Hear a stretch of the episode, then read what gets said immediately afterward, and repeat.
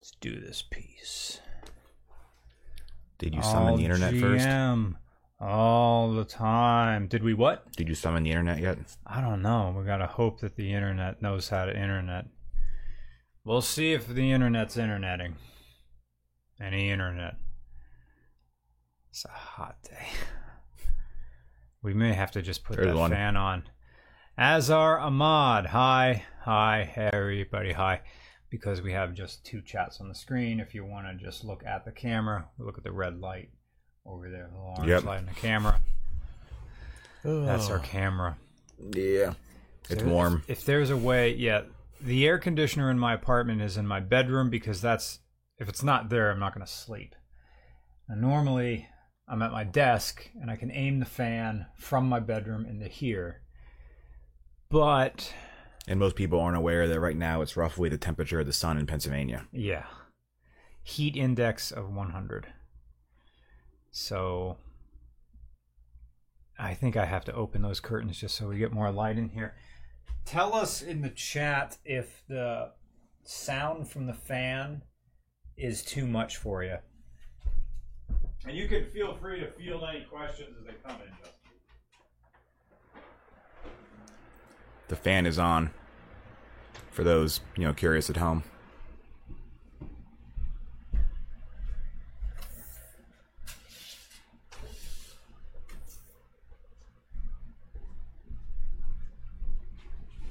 Is the fan agreeable? Yeah. Is this fan too much? Are you do you are you getting any of the breeze? It feels better.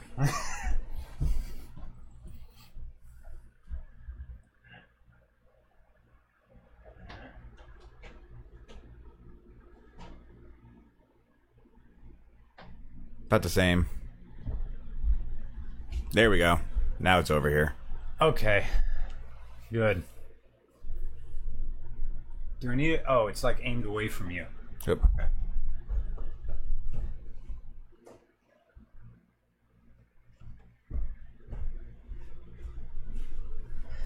Okay. There we go.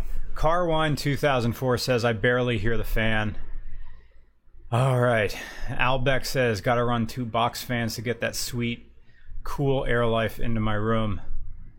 And Mike Wallinger said, I sharded a little bit. So today, as you join us in the middle of Sunday, it's now 3 p.m. in Pennsylvania on the East Coast. Um, hmm. I'm trying to see if that thing of whole drinking drinking hot coffee on a hot day cools you off and makes you sweat more. Find out if that works or not. If not, we have cool drinks.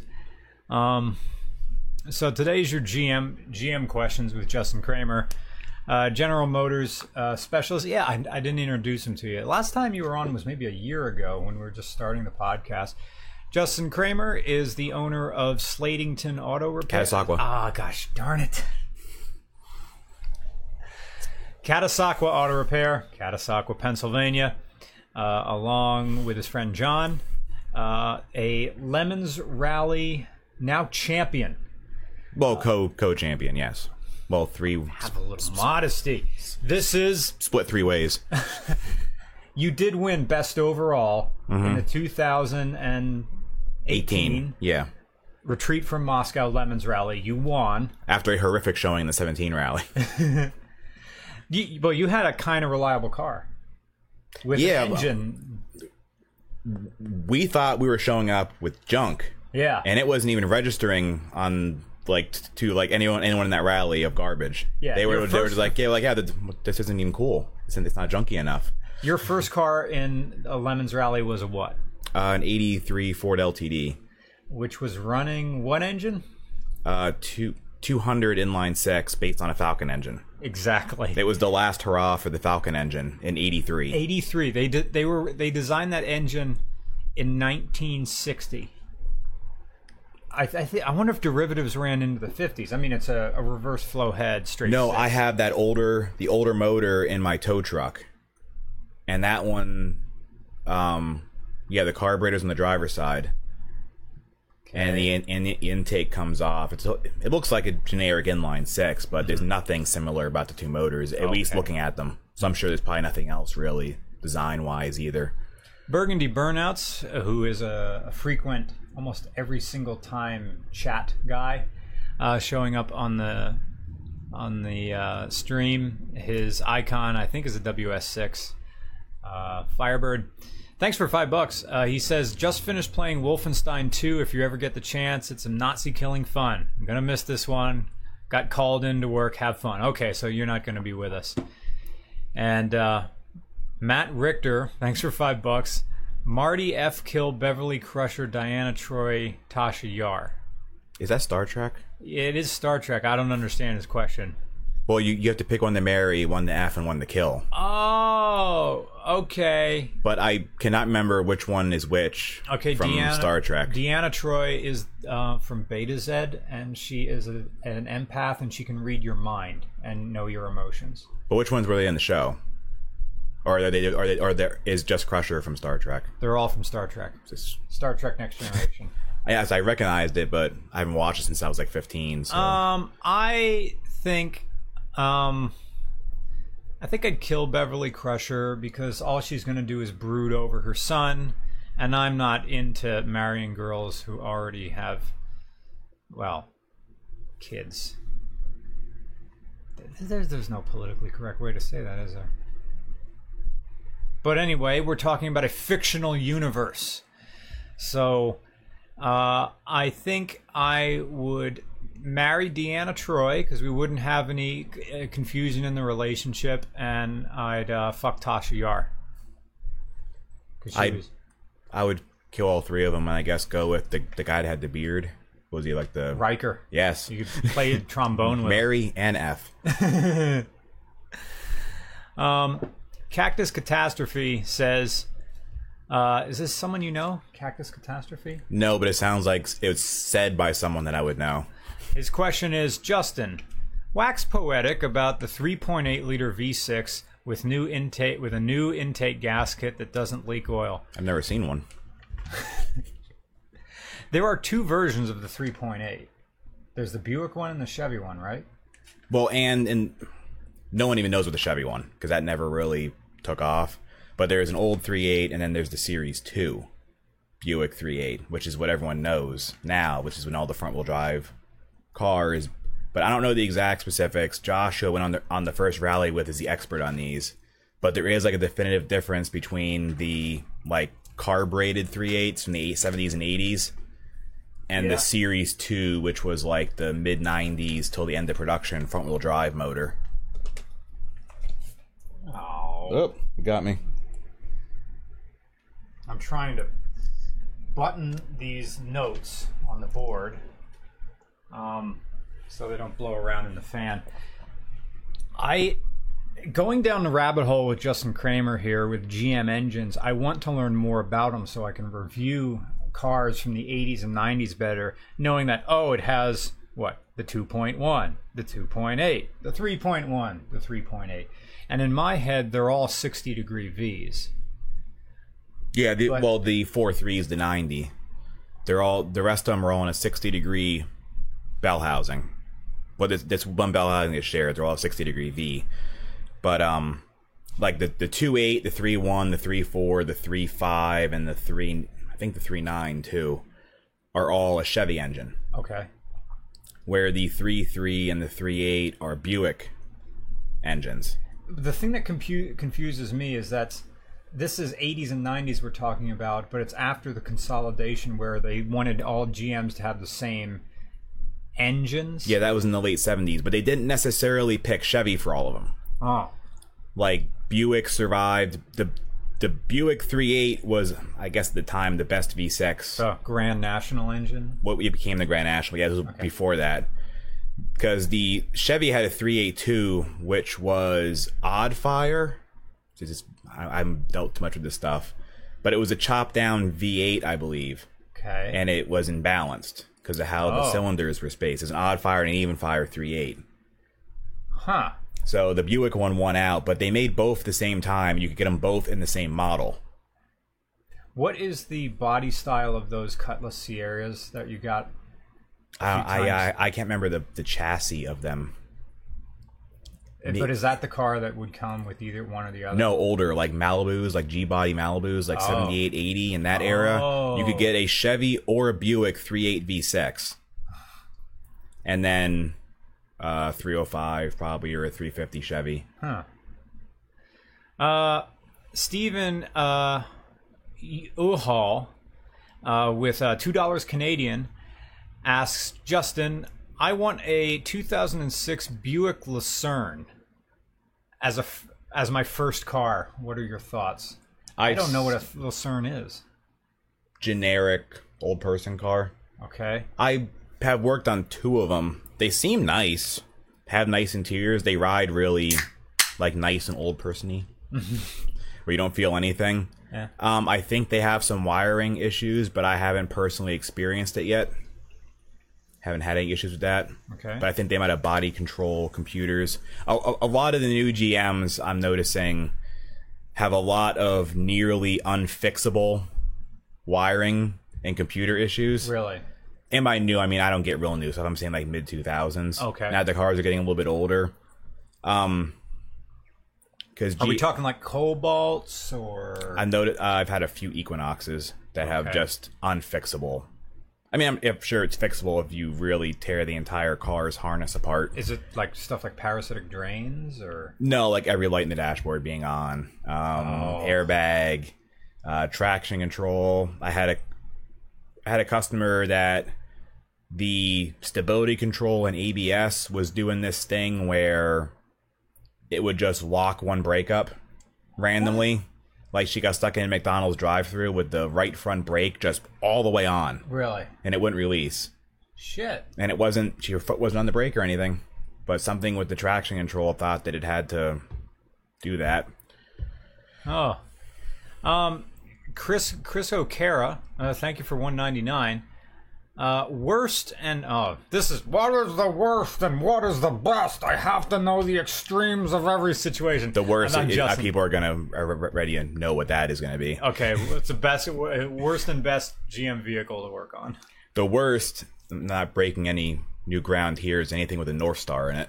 Right. Is absolutely the worst thing ever. Um, best, I don't know. There's, I mean, there's old stuff like Chevettes were the easiest thing on the face of the earth to work on. Yeah. But a- anything old for the most part's Because easy to work room? on.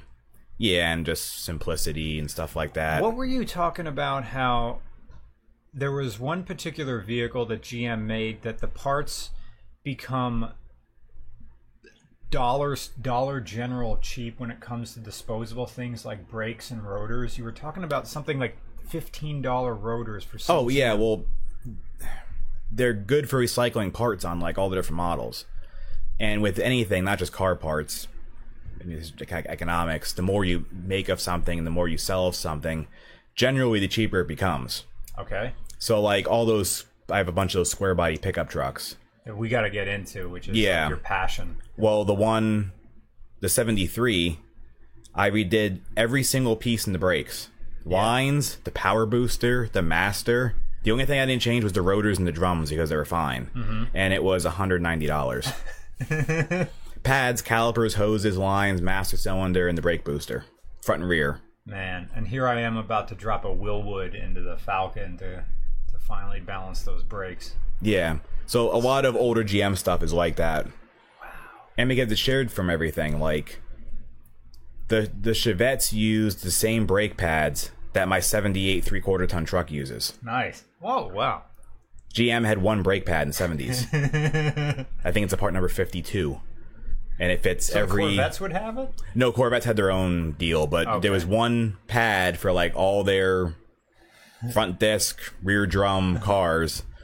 And then I even saw they used that pad on the rear of some cars in the 80s that had four wheel discs, like Camaros, if they had the rear disc option. Okay. Used that same front pad on the back, like forever. So when you have stuff like that, it's going to be pennies. Uh, urge to buy something GM. Um, uh, Burgundy Burnouts, uh, I see you in the regular chat. He says, shameless plug, I'm building a 3800 series three Turbo Firebird on my channel. Stephen Uni, get a 3800 one. Chinstroker, if you get a 3.8 98 to 02 F body, you get 1.5 feet of space to work on it. I guess that means because they have 1.5 feet of space in front of the engine. Well, F bodies suck to work on in general. Oh, yeah. That even with even with a V6, they aren't really fantastic. Mm-hmm. They're better than the V8 ones. The V8 ones are impossible to work on, especially the LT ones. The LS ones are better than the LT1 cars. That might actually, not think about it, surpass Northstars for being horrendous to work on. The spark plugs alone. You're like, if according to GM, and I don't, no one does this, but according to GM, you're supposed to remove the motor to do the spark plugs. get out. You you You drop like put, put a chain on it and undo the. it goes uh, at the bottom. Motor, trans, the entire front suspension on a K frame unibody thing. Drop it down, buzz the plugs out, put new plugs back in, push it back up in. But that's the official way to do it, or else you spend three or four hours removing all the skin on your fingers trying to get them out. My God. Um. Okay. Nick Bell. Nick Belanger. Bellanger. I hope I'm doing that right. Nick, am I right? Not trying to be political. Yeah, you are. But thoughts on the 2008 General Motors bailout and GM's lineup thereafter. Also, RCR Georgia. Um, you know, there's some guys with aircraft in Georgia. I'd return to Georgia, but it would probably be like in December or something like that. We have Sweetwater and Terrapin breweries. I do like Terrapin. That's a nice brew. But my thoughts on the General Motors bailout, I, think the company, I think General Motors is so gosh darn big, it can't really manage itself appropriately. And it can't make overarching uh, preventative maintenance f- from a financial standpoint decisions like Ford did to just get rid of all their cars and just do things. It's um Jeremy Clarkson said General Motors almost was too big to fail primarily from their from a fleet division standpoint and I know I keep saying standpoints. Um but then again isn't it political where I'm assuming a lot of executives have their fingers in the political machine if you want to call it a machine and it was just the thing to do. However they're not the first. We can go all the way back to Chrysler, and even then, uh, Lee Iacocca said they weren't the first. So, bailing out a a um, a car firm is nothing new. Any ideas? Yeah, I, I was never a big fan of it, but I mean, honestly, I, I'm not particularly interested in anything currently made by most auto manufacturers. So I, I, I wasn't fully vested with GM at the point when they were having their financial problems anyway. Right. Nothing they made really interests me, or I mean, the trucks are okay, but Yeah. from the car standpoint, they really they're still kind of lacking. There was somebody on the chat a while ago uh, being salty and saying the only thing GM ever did correctly was the small block V8. And I can see why they would say that. They didn't. They did economy of scale, like you said, probably better than anybody. Um, but even if it was just the 350 and now the iterations of the LS and its continuing evolution into the new LT with direct injection, that still is quite a legacy. Well, modern GM, you wouldn't expect it, but GM has one of probably the most advanced and cutting edge like computer systems in their cars, engine management Yeah. in general, or a lot of other brands. Now, I said they have wiring problems. That's because things, whenever you have electronics, the, mm-hmm. the physical part can break down, and then Right. that's what happens. Not any fault of the actual electronics themselves. But that's one good. GM's very good at like engine management, things of that nature. Computers, ECMs are very like they're up there with anyone else in the world, if not ahead. Nice. Uh, Brendan McGinnis, uh, thanks for four ninety nine. He says, "When will General Motors bring exciting hatches and wagons to the U.S.? Compare with Ford Focus and all. Dad worked at GM for thirty years and asked, and asked GM balked. What? He asked them why, and they Oh, they balk. Good stuff. Good stuff stays in the European Union. Well, it is true. All the Opel divisions and all their tiny cars end up there, except when they don't. In, in terms of the Chevette, that's an Opel. Uh, G- I, I don't. I don't think GM, at least from the '80s on, has been particularly good at having an idea what the public wants. I think they just kind of put things out there, and they're like, "Here's what you're getting. Here's here's Illumina, and this, this is what you get." yeah. Um. I mean, if you if you think about it, like the the Chrysler PT Cruiser Yeah. came out was a success. You can see what you say what you will about it, but Yeah. it, it sold.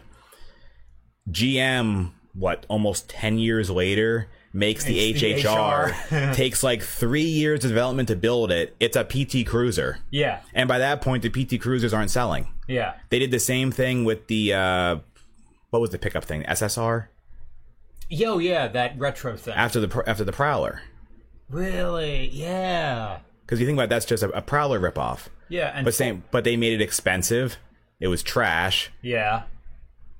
I don't know. They kind of like, ooh, people like this. Someone else did it. Now let's us do it too late and not as well like later. Right. You see the same thing. Same thing about the Camaro. Once Ford came out with the retro Mustang in 04, 05. Oh, with the uh Yeah, after the SN95, I think it's that's the S127. Yeah, when they came out with that, then GM's like, hey, maybe we should bring back this Camaro that we didn't have TV commercials for for the last mm-hmm. five or six years. We mm-hmm. made it so we didn't sell any. Mm-hmm. Yeah. Oh, the all the old F bodies. Yeah, Yeah. they killed it because they weren't selling it, but at the same time, they weren't even advertising. They still made the Camaro when they were still making it in 02, Yeah. and then they couldn't figure out why it wasn't selling anything. Mm. With uh, Rafael Varga with five dollars or five euros. Hello from Southwest Germany.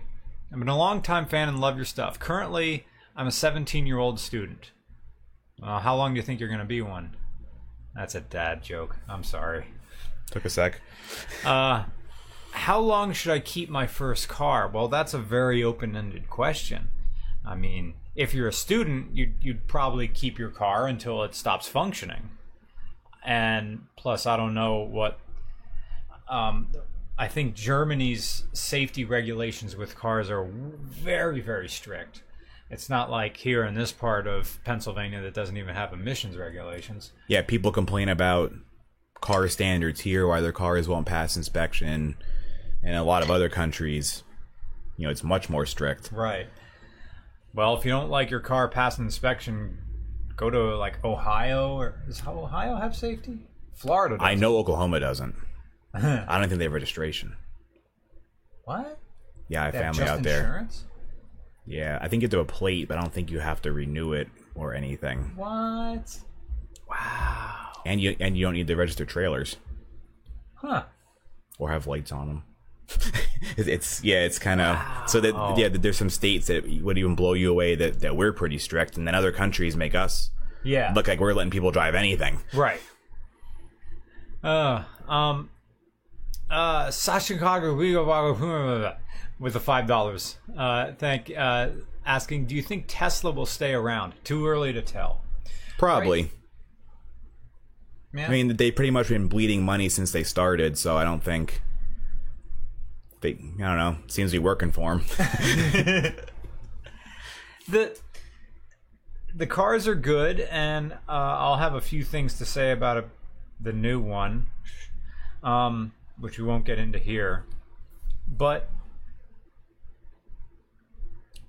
I mean, there there's QC problems with the Model Three, but the car is in such demand that it's not gonna really hurt sales. But the only thing that's hurting sales is they can't make them. They just can't make them fast enough.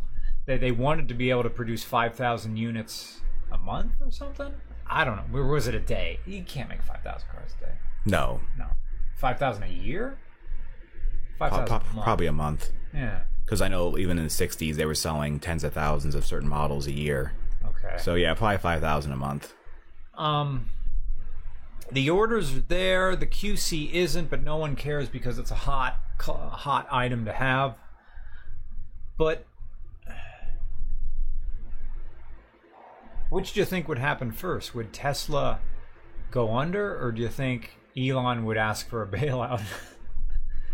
I, don't- I, I couldn't see him doing that, but I really he would get even saltier on Twitter.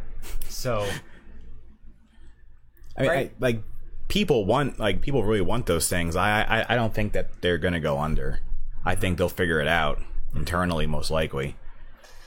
they I I don't know. I, I, I don't see with all the government shenanigans and stuff. right. I don't know if he'd be able to get money. There's probably too much standing in the way of that. He, they're not UAW cars.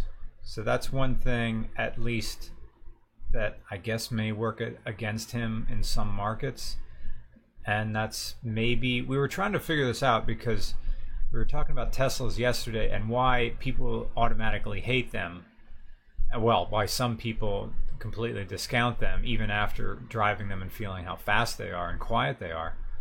And I think some of it may have to do with their, their non-union cars and maybe working condition at, conditions at the so-called gigafactory. I think people still just have a lot of I don't know assumptions about electric cars. I mean, Americans in general haven't really bought on to even diesel cars like Europeans have. That's true. Where it's you know it's a commonplace in Europe, and here you tell someone you have a diesel car, and they think you have some 1978 Buick that's Yeah. like shaking apart when it idles and Yeah. blows black smoke.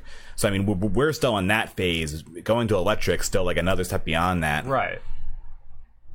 I mean, every single electric car I've driven is fine, and even the GM Bolt was fine. That little hatchback, uncomfortable as hell, um, but fine.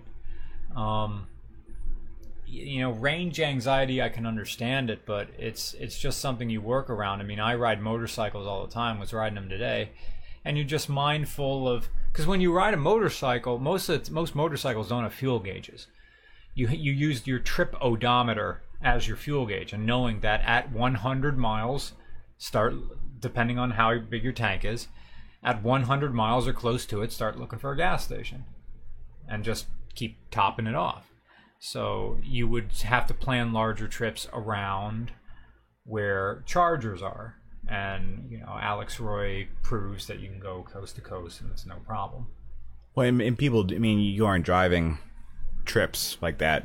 Most most people aren't driving trips like that daily. right So most people are driving thirty minutes or less to work. Mm-hmm. Uh, some people don't, but that's I would say that's probably the average. right So I mean, they're they're perfect for that. I mean, even though it was the GM, the Volt. yeah that's a hybrid Yeah, but electric. that was on. When you think about it, people were complaining about its range and all that. But most people that bought them, I don't think they were using fuel like for six months. Yeah like GM had to put a thing in it and it had to retune the software so the engine would run once in a while. Yeah, Because if you just commute to work ten minutes or something like that, you were running strictly on electric. yeah, and then your your gas turned to varnish in there. Yeah, and people were getting like seven hundred miles per gallon out of those things and Yeah. stuff like that. I don't know. What, I don't know what the failing point was of those cars. Honestly, that seemed like a pretty good setup. It was Probably Um, just price. perhaps um, the one we tested blue screened in the middle of it Mm-hmm. because even though it had a good charge in it, the lead acid battery uh, went uh, either for whatever reason it was almost dead, and it needs that even though it doesn't use that engine to crank Well, it should, motor it should start the motor, now Or it probably. I bet you that runs the car's electrical system. Okay. The computers and lights and stuff like that oh, would still operate on 12 volts more than likely. Okay. And not the I don't know what the engine runs on. Yeah, something crazy. Paul Wagner, thanks for five bucks, man. My first car was a 1977 Chevy Scottsdale. The original engine blew up, so we put a ni- so we put in a 97 Camaro V8. All right, so that'd be an LS. L, LT. 90, 97 was last year for the LT. I think Corvettes had them, but Camaro still had the LT until 98. really? 98 was the first year the LS and Camaros and Firebirds. Didn't know that. Yeah, I think I thought when the LS came out, that was just it. I think the 97 just the Corvette had it. Hmm. Trucks didn't get it till 99 it was a roll in cuz you could still get the GMT400 chassis, which was the 90s truck, was still made until like 01. Huh. It was GM's. That the other fun thing GM does was they'll sell two of the same car or two different cars under the same name at the same time. like the old body style and the new body style. They're real good at that. No one else does that, I don't think. GM just does that without a second thought. Uh, Paul says, "Fun car to get to school and back. Love the reviews. Thank you, Paul." Cactus Catastrophe for 199 just says meat. Thank you very much. 139 KK. Whoops. With just a dollar donation. Thank you. And this money is all going toward the um, Buying another air conditioner trip. fund. buying another. you know, I had two air conditioners. I gave one to Mike Regensberger, my old station manager at Kutztown University Radio, because he needed one, and I didn't think. I thought, well, it's going to be a cool summer. I'm just going to need the one and not put a second one here. Yep. Cool this. Well, look where we are. Someone scrolled past. They asked if we ever got any this one other this one. on the right one. If we ever got any other Opels in the U.S. we other, did? other than the Chevette. I scrolled past that. Yep. Where is it? Let's see. What's up there? There you go. Oh, I'm sorry. Alex 90 with uh, five pounds. Apart from the Chevette, did General Motors introduce any Opel based models to the U.S. market? And I don't know the answer to this question, do you? Uh, the Opel GT was sold as the Solstice and the uh, Oh, Saturn Sky, which my friend had a Sky Redline. And then near the end of Saturn, I think pretty much everything they made was an Opel. When when they killed off the uh, the SLs and the SCs and all that, like the original Saturns. Yeah. When they came out with the uh, what would they even make? Uh, like the Aura and the Astra. yeah. Those were just Opels. Huh. And ironically, they were probably the best cars Saturn ever made. It Was near the end when they were killed off, and they were basically a badge job on Opel cars. But those were all Opels. All those last few year Saturns when they killed off the S series and the actually, I th- even before that, the L series Saturns. Those that they were the bigger ones that came out around the late '90s, early 2000s. Yeah. Those were Opels. What model? I don't know. Hmm. But they either had an Ecotec or they had an Opel three liter, maybe it wasn't it. Huh. But when you open the hood on them, it says "Made in Germany" like all over the engine. Oh, really? So it's not even like a U.S. based engine. and they were perfectly fine? I don't. Those cars weren't that great. I oh. think the the later ones, like the Astra and the Aura and all them, uh-huh. those were supposedly decent cars. Now my friend Sky was great, but she mm-hmm. hit a randomly placed tractor trailer wheel and tire that was in the road when she went around a corner. Oh, But yeah, she had a turbo one sweet. with a GM Stage Two kit on it. sweet. So I think it made like 300 horsepower and pound feet of torque at the wheels. Whoa. She she actually said it ruined the car because it was it was drivable before that. Yeah. and that's she did it at. It was like a D1 drift car on on trying to merge onto the highway. So yeah, we, we did get a few Opels. Oh, the Opel GTs back in the 70s, those little mini Corvettes. Yeah, yeah. And then we had an Opel something else, But those were straight up, they, they, they called them Opels. but they were sold through Buick for some reason. If you there's old ads, it'll say it was it's Opel by Buick. Hmm. I guess GM didn't think people would just accept it as Opel. They Yeah. needed to put the Buick name on it to kind of like ease them into a foreign car. Yeah. People were real funny about foreign cars back in the day in the U.S. I I wonder if they looked at foreign cars in like the 60s and 70s the way we look at the prospect of having Chinese cars here today. Probably worse Yeah. because in the in the in the 50s and 60s and back to like I mean probably pre World War II, um, the U.S. cars were the best cars in the world. There was no comparison. Like the U.S. were the most technically advanced cars. They're the best built cars, and then it kind of went downhill to try and compete with the imports that were coming in. Ah. Like if you look at if you get like a '60s like BMW or something, where now Yeah. that's like considered real high, they, they're like a Volkswagen. They're junk. Really? Real base model. They're not particularly well built. GM, um, BMWs were still available six volt until like 1968.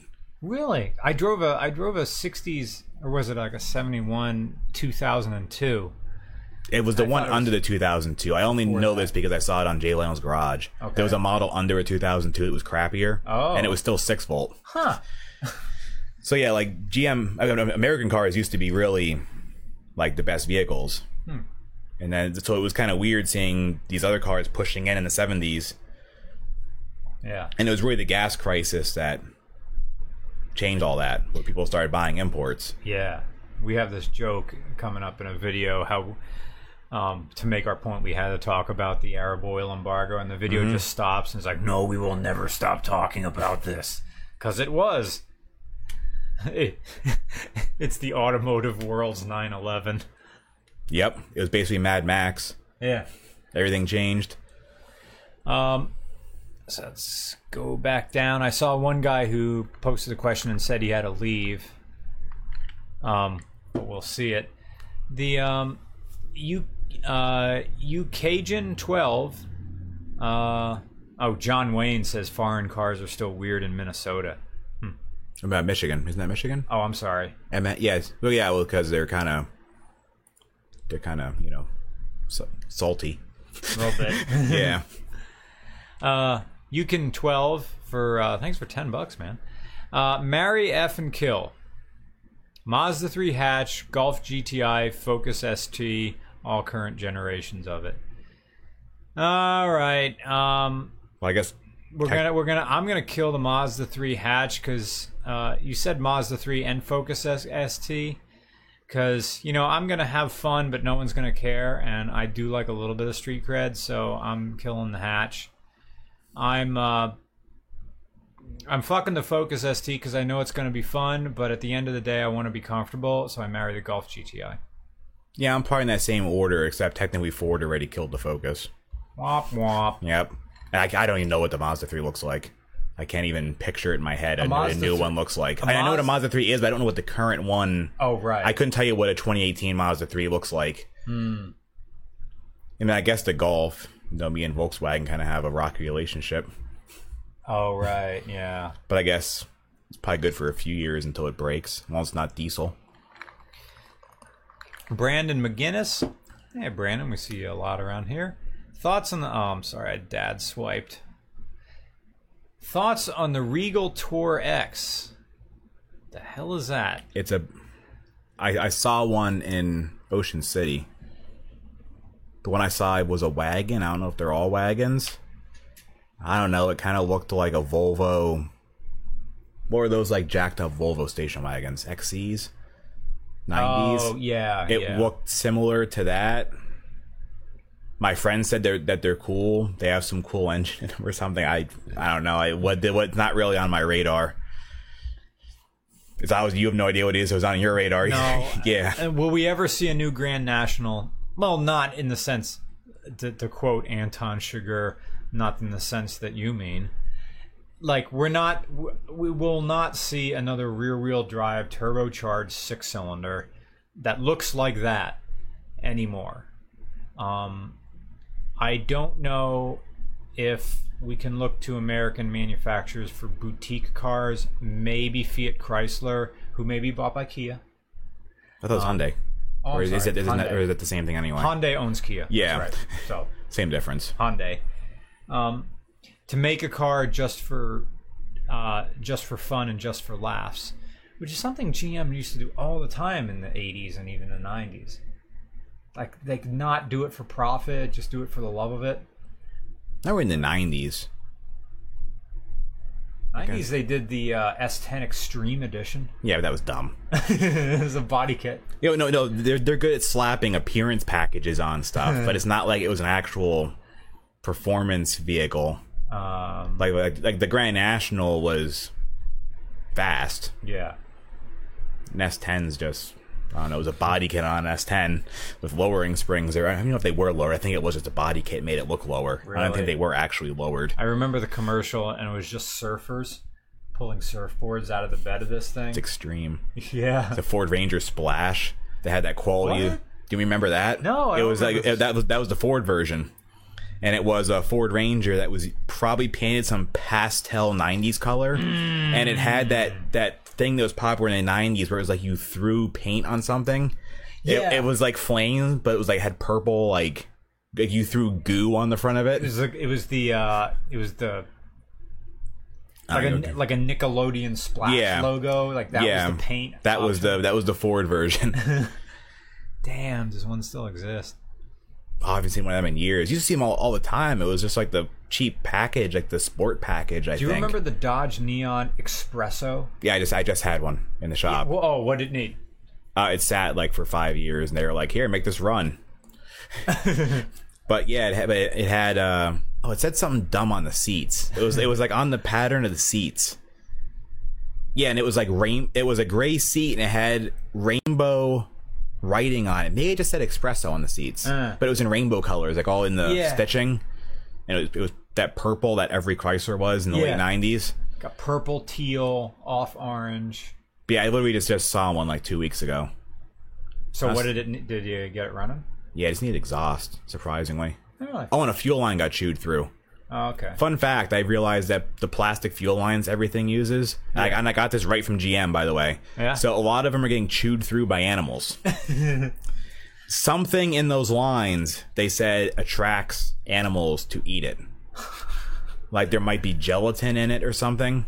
Huh. But I've actually seen a few newer vehicles where mice chew through the fuel lines, the plastic fuel lines, and that's what happened on this Neon too. Something Wow. something ate the fuel line itself. Oh shit! I'm being unprofessional. Oh. Does it work? There we go. Hmm, whatever it is. Yeah, it's it's in your chair. Workforce 520 says, I found my aunt's 2007 Camry window sticker, and in small print it says it has a 7 horsepower, 7 horsepower reduction for California emissions packets.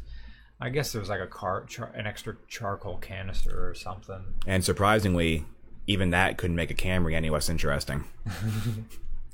Like, who cares? They're not gonna. They're ne- never gonna. They're never gonna get that car past 4,000 RPM anyway. I thought about it. A Camry has to be like the most boring vehicle like like you, you can currently buy. You're right. But Just like it's a Camry. here you go. Features. It's a car. And yet, can't keep them on the lots. nope. They keep coming out. If I you- just want to like it's the answer. We that that and the Corolla and maybe the Accord. Like I just want a car that's good, and you tell them Camry or Corolla, and Yeah. then and then they go and buy a uh, a J body General Motors. They buy the. Yeah, Well, like, I can get a Cavalier for one thousand two hundred dollars. Why would I pay five thousand for a Corolla? yeah, like Camrys and Accords are like, yeah, if you just want transportation with you know, and it's comfortable, nice interior, it has features. You can get them as five speeds if you look. If you Yeah. need a stick shift, they make them. It's a car. It's a good. It's a good car. They're, they're soulless. it's, it's, it's it's a good car. Uh, Sean Brewer says, I'll miss most of this podcast, but I just want to say I love the channel. Thanks for the laugh, the insight, and the honesty, and for not filing a restraining order against me like Doug DeMuro did. You put that on your list of things to do today. I can. Hey, thanks, Sean. Thanks for 10 bucks, man. That odd geek. Okay, um, just to look at the regular chat, uh, Claudio says, ne- uh, Neon Espresso, take a Suzuki Cappuccino and go with both cars and coffee. There you go. Yeah, those are all imports, though, aren't they? The cappuccinos. Yep, uh, they're JDM stuff. Yeah, they're, they're like microscopic, aren't they? Yeah, Yeah. the uh, the AutoZam's the tiniest one. Um, I drive it, you know, the both knees on either side of the steering wheel. My knees are at ten and two. I could fit in it. It wasn't fun. The fifth generation Chevrolet Nova is an 88.6 platform Corolla. Yes. It's not an 86. They're front wheel drive, aren't they? I thought the 86s were rear wheel. I don't know my Toyotas that well. Oh wait, duh, you're right. What am I Then, the, yeah, the, the Novas a front wheel. but they made the uh, Chevy Prism. That's a Corolla. Yeah, but it's still front wheel drive. Right. Yeah. So you're right. It's Yeah, not the- I- 886. What? Uh, no, a Nova. That's a Corolla. No, they they the Novas are Corollas, but they aren't rear wheel drive. Hmm. They didn't make them in the 80s. And somehow it was more bare bones and worse than a Corolla. Uh, that odd geek with two pounds. How are Land Rovers viewed in the U.S.? Unreliable. Yes. Yeah. I mean, I hope you like going to the dealership because I don't know if like your traditional what Moxie DOS or whatever those scan tools can read those things. Maybe they can. Mine, yeah, mine can read it. They're you're I think they're legally required to be able to read pretty much everything on them Uh due to the OBD2 regulations. Uh huh. But no, most of the parts are dealer specific because I mean they aren't that popular over here. I, I always laugh when they have them on Top Gear because they're like they're the greatest things on earth for off roading. I'm just like, yeah, you never have a Wrangler on there, do you? No. well, it's the car has to exist where there's an infrastructure to support it, and the reason that Land Rovers are only popular in certain markets in the U.S. Like People people don't buy them here for off roading. that's right. They buy them here for luxury. People in Europe buy them because for off roading. Yeah. In the U.S., people will just buy a Jeep. Right. Which those like Wranglers, I can't believe that people are asking ten thousand dollars for Wranglers and the frames rusted. Oh yeah, Yeah. they roll through me all the time. Like uh, what was the latest Wrangler project that came through Catasauqua Auto Repair? There, it's all for frame repair. really? Yeah, all welding. All those, I don't know the generations, the late '90s, early 2000 ones with the round headlights. That's the uh, YJ, TJ. TJ. T uh, YJ is square square headlights. Previous. Yeah, generation. those don't rust. Really? The bodies rust, the frames don't. The next generation, every single one will rust out right in front of the rear wheels and the frame, really? Like really bad. Like the one in there now, like this much of it's gone. No frame at all. Like you start tapping on it, and the frame just starts vanishing as you go back. Oh my God. But yeah, but it's just just there. Like they don't rust in the front of the frame, or the bodies don't really rust that bad. I mean, everything rusts in Pennsylvania. Yeah. There's no getting around it, but it doesn't rust that bad. The frames rust bad. Yep. And I I drove like a new Wrangler, like when it's like one or two years old. I can't believe people buy these things to drive. They Right? drive so terribly. Yeah. It's brand new and it rides like a brick. It feels it's gonna. it feels like it's gonna flip over when you go over a pothole. Yeah. Like it's it's acceptable if it was made in the '60s. Yeah. I'm like this thing's like a 2017. but they are better off road than like a Land Rover. Right. Um, now people take issue with that. They're better off road than Land Rover, and a lot of it comes down They're to solid axle. size. They're solid axle and they're bigger ti- and they have more aggressive tires. They the Land Rover has technology to off road. The Wranglers and the Jeeps just brute force it. but there's a reason everyone uses Jeeps for off roading. and also the advantage of you talk about the uh, the YJs and the TJs from the uh, 90s and early 2000s are really the uh, the YJ I think started in 88 or something like that. Yeah, that was there was one year they didn't make them a Jeep, a Wrangler, and then it came back with that I think. Or no, no, no, no, no, that was in the '90s. They it was one year between the square headlight Headlights. and the round where they didn't make it because it was a total redesign. The the advantage of that is a is a short wheelbase that you're not going to high center. Yeah. stuff. And also Weight, oh, they don't weigh anything. That's true. You can fit. It used to be Windsor blocks, and now it's LSs that go into TJs, mm-hmm. and you get better fuel economy, and you get way more power than the old AMC reverse flow straight sixes that was Yeah. the best engine that you could have. The, the four liter straight six. and even those are realistically they're more than powerful enough for those Jeeps. The four liter, the four cylinders are kind of iffy. Yeah. But if you had a four liter in one, it's more enough power for most people's use. The concern was that the the gearing that they had on these with those with those straight fours, and this is coming from a smoking tire podcast where I had two Jeep enthusiasts to like get Oh, the trailers and go behind. It's the highway stuff. Yeah, well, they, to get them to move with the four cylinders, they put really aggressive gearing in them. They're like four tens or higher. Uh, and usually, I've talked to a lot of people that have owned them. Usually, the four cylinder Jeeps get worse fuel economy than the four liters because of the aggressive gearing. and the ah. four cylinders blow up because you're always revving the ball bag off and getting to move anywhere. Hmm. Where the four liters are a lot less stressed. Plus, four, I, I personally think four liters are great motors power aside, but they're reliable. Later on, they had some issues where they made the castings too thin in the cylinder heads, and they got a little head crack happy. uh-oh. But the motor itself are pretty. If you change the oil in it, it'll be ah. fine. Like if you do the basic of basic maintenance, then four liters will be fine. Uh, W. Bush, uh, thanks for five bucks. He just says, "I want a badge job.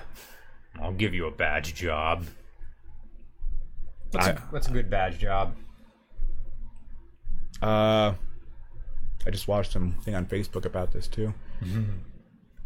was I, I just saw one too. And I was thinking about it. Well, the the weirdest one of the weirder ones I think is that the Scion Toyota Subaru.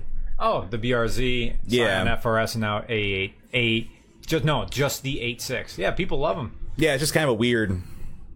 I don't know. I, I could think of much better engines to go in that car. It's not, not the most. It's, it's a weird combination of companies to, to Yeah. get together and do it. I mean, Yeah. Toyota and Scions, whatever. But I'm, but I don't know. It's kind of like, oh, really? They're doing that? Okay. All right. People like them. People like them. And hey, it's a rear wheel drive car with an engine that they've been making boxers for forever, and they're not that bad of a motor. I mean, I can go into Subarus with my uh, about myself, knowing that. You know, I mean, you, you, with, as far as bad jobs go, you can go right to GM because they did it with everything, Hmm. and they're finally stopping doing it now. They're killing off all the spare brands. There's a badge job GM that we're going to be doing. This is a bit of a spoiler for RCR Chicago, but there's a badge job uh, Pontiac. No, yeah, in Chicago, and it's called the Pontiac Phoenix 1976. Yeah, that's a foreign car. It's a Mitsubishi or Toyota or something, isn't it? It, it looks it's a square thing. It's yeah, it's not. If that's what I'm thinking, it is. Th- th- There was one that wasn't. It, it A looks like an GM. Olds. It looks like an Olds 442 from the 80s. Maybe that's not what, what I'm thinking it is. There was a GM, and and there was a Chrysler one too. There was a rear-wheel drive sports car thing This that was actually a Japanese car. This isn't a sports car. Oh, no, it's a I'd have to four door see it. sedan. Looks like a. It looks like that 442 or like a, a Caprice Classic. Oh, okay. I don't even know. If I saw it, I'd probably recognize it. Okay. But they made so kind of so many generic ass cars. it's hard to keep track of some of them. Uh, the current Buick Regal and Tour X are Opels. Thank you, Workforce 520. Thank for thank you for 199. Uh, Fly PRDU uh, says, Mr. Regular, longtime listener, first time caller, love your stuff. How do you like flying out to San Francisco and reviewing my 2012 Volvo C70 convertible? I've never. I, we, we were only out in uh, San Francisco once, and it was kind of in the Berkeley area, Berkeley area, uh, to go drive that Ariel Atom. I'm sure at some point, uh, Fry Purdue, I'll be back in uh, the Bay Area.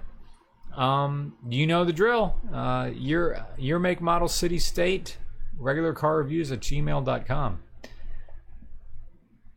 I mean, we'd have to like plan a whole thing uh, to come out there. It wouldn't just be your car, but um, thank you so much for your offer and thank you uh, for the five bucks. Alex ninety uh, says, "Would a Chevy day van, day van, the '80s era ones, think they were also called the GMC G20, make a good camper conversion? What's a day van?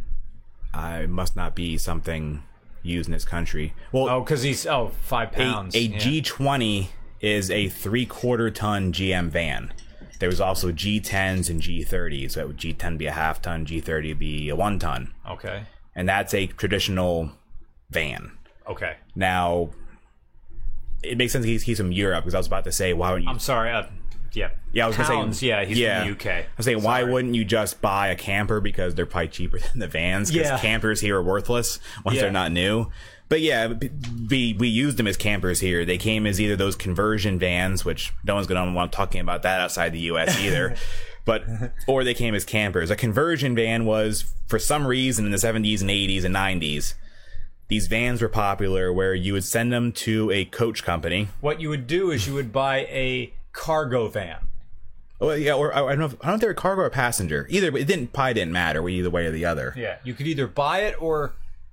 Well, th- they would have them for sale at dealerships. Yeah, but G- they? GM didn't make them. Other companies Oh. made them. They were sent out to like coach companies, like who would make limos and stuff like that. Yeah. And you would put velour captain's chairs, like three or four rows of them in the van, wood paneling, like spotlights. Curtains, Yeah, curtains. little drink drink tables that would swivel out. Yeah, sometimes a bed, but they weren't really a camper.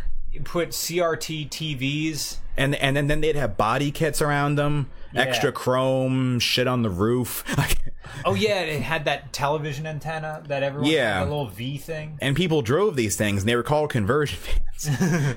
I don't think they really exist anymore because I don't know what. Oh, that was weird. Ford makes uh, Well, no, Ford doesn't make it. It's just their Transit Connect that's turned into a conversion van. Uh, Well, no, they make a passenger van. It's not a conversion. It doesn't have like TVs and mood lighting in it or anything. oh, yeah, you're right. Yeah, because like like Chevy and Dodge and Ford all made passenger vans, which were Uh-huh. just vans with regular seats in them, without all the limo slash Right. porn set stuff inside of them. I don't know. It's kind of a weird thing. No one else in the world knows what the hell we're talking about with these things, but they were all around here, like we, when we were kids. You'd see them everywhere. Right. Like they were popular for some reason at some point. Ske- and then as as they went out of favor and the price dropped, they were owned by the sketchiest folks possible. Oh yeah, because you can just get one right now for like fifteen hundred bucks. Yeah. and it's probably the most uneconomical vehicle you could possibly drive because Yeah. they weigh a ton. they are heavy. They're underpowered. They have throttle body injection on uh, Yeah. th- uh, 350 Chevys. By now, most of the interior is probably urine stained and probably smells. So, yeah, it's just an interesting thing. Ethan Commons, uh, says, uh, "Thanks for two bucks, man. Any thoughts on the Corolla XRS, the first gen 2ZZ? I like it. I mean, the problem with that is that people are going to put 87 in these cars and not know it, and that's an 11.5 to one compression on those uh, Toyota engines. Uh, it's a great, great motor. Uh, It was also in the uh, um, Toyota Matrix uh, Okay. five door hatch. It was the Cor- Corolla. Ma- the Corolla Matrix had the one ZZ that would run on 87, and then the Corolla Matrix, X, which also had the XRS badge, uh, that was the two ZZ, which is 11 and a half to one, uh, and power was I think 190, uh, naturally aspirated. I'm, I'm, I'm assuming it's a two liter, or is it a one eight? so. Um, I think it's two. Okay, I'm just going, I'm just going by the engine code. I would assume it would be a two liter, but maybe Well, Toyota's. the one ZZ and two ZZ had the same same display. oh, I I I I know what motor this is. I remember would look it's an up. MR2. It, I would look up 1ZZ parts for, for matrices and, and vibes, and there'd be two engines, Hmm. the same size, use totally different parts for everything. Yeah, I know. Everything was different. Oh, a lot of the head. parts where the belts and stuff were. It was Hmm. weird stuff like that, and you had to know which motor was in. You had to get the VIN code. People would swap the two ZZ from the one ZZ in the uh, in the MR2s, but unless if you're doing it, it's not worth it. If someone previous owner did it, knock a, knock a thousand dollars off his asking price, and then you buy it. Yeah. to make sure he did it correctly. Because they they wouldn't even have the same computer, I think. Oh, okay, yeah. Hunter Edwards, would you consider uh, my 2012 Mazda 3 manual or 2002 Mazda 2 Auto for review if I attended the next Pennsylvania meet? Love your videos, and I got my naturally aspirated Miata because of your videos. Oh, thanks, man. MZ3 is used off road on job sites. MZ3? I'm not sure what MZ3. Mazda 3. Oh, thank you. Mazda 3 is used off road on job sites. Very nice. Um, it's true, we haven't reviewed a Mazda 3 yet. Um, plenty of focuses, and we did the Fiesta ST, um, but no Mazda 3. I, I, just, mean, I, I just saw a Mazda 2 for the first time ever. One came in. yeah, It's pretty tiny. they are. You can also um, get them as a sedan. They first appeared. This not- was a hatch that I saw. Um, you can get them as a sedan, but not with a Mazda badge on it, with a Scion badge. They Oh. first came here through Toyota as the Scion IA. This is one of the weird Scions main near the end. Yeah. Yep. Okay. Uh, Ted Stoltz from Lancaster, you know him as the guy who designed the RCR logo, and sometimes he appears. Another motorcycle guy. He bought one new, and uh, now they're called Toyota IAs. So Mazda does not sell the Mazda 2 sedan under a Mazda badge in the U.S. Toyota has that privilege of selling their car, but Mazda will sell you the Mazda 2 in the three door hatch. More weirdness. I know. So, thank you, Hunter. Oh, Magus Bolivus uh, corrected me. The 1ZZ, 2ZZ are both 1.8 liters. Huh. Thank you. And now we know. How you holding up? Good. Good.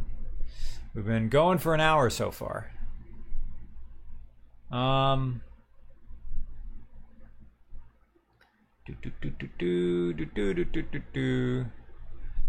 Jesse Grower says, Mr. Regular, my favorite wing and beer combo. Okay. Uh, it's usually going to be something by Trogs, and it's going to be this combination that I like getting at the Brick House called the Cajun Asian, which is half Cajun, Cajun, half Asian. Not mixed together on both wing, but like six of them will be Cajun flavored, and the other half will be Asian flavored. That's my favorite. He says, Mine is sweet and nasty wings from Angry Pepper in Mad Beach, Florida, and Bell's Two ha- Two Hearted Ale. It's a shameless plug. Well, thanks, Jesse. And thank you for five bucks. Uh, J K O L J Call six one three. Thanks for ten bucks, man.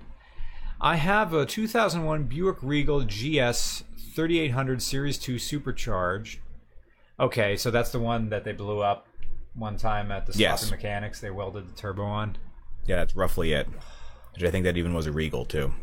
Supercharged with 64,000 miles. Nice. Any suggestions to keep this amazing car running other than basic maintenance? Any problems to watch out for? Keep up the great show. In, uh, intake gaskets, and uh, there's plastic coolant elbows that for some reason uh, GM routed the coolant through the belt tensioner. Wait, what? Yeah, I guess it's just a packaging issue. The heater hoses go through the belt tensioner before they go into something else. Wait, did, did the heater hose disappear like into the block where the it literally no no it flows coolant through the belt tensioner assembly and it comes out the other end and it goes into plastic elbows which go somewhere i can't picture where they happen right now but those go bad all the time dorman makes aluminum ones to replace them Mm-hmm. i don't honestly know if they're any better you'd think because they're metal they would be but that's really no guarantee they might still break Oh, but yeah, basically those elbows and the intake gaskets are the two real issues with that. Other than like you said, basic maintenance. Um, you might eat a transmission. You might kind of roll the dice. Sometimes they just go. one one uh oh eric um who worked pr- uh, previously of moira's car care his mother or something had that one pontiac grand prix that had the ls4 in Mm-hmm. it the transverse one and he according to him the transmission in that was never made for an ls and Yeah, I think it was the same same transmission. Well, those have a different bolt pattern on them too. I think the ls4 that front wheel drive one. Ah, I think I know the they have different. It's a different block. Oh wait, you're right because the guy who had the LS DeLorean used an LS4, and he did mention that the bolt pattern isn't the GM use it on everything. Yeah. pattern. But yeah, it's probably they're probably four T sixty fives, which was the go to GM four speed auto front wheel drive trans, which kind of randomly explode under normal use. so yeah, I can see that being an issue. I've never seen one of those, like personally, be it the Grand Prix or the Impala SS that had the V8 in them. Palo SS I kind of like.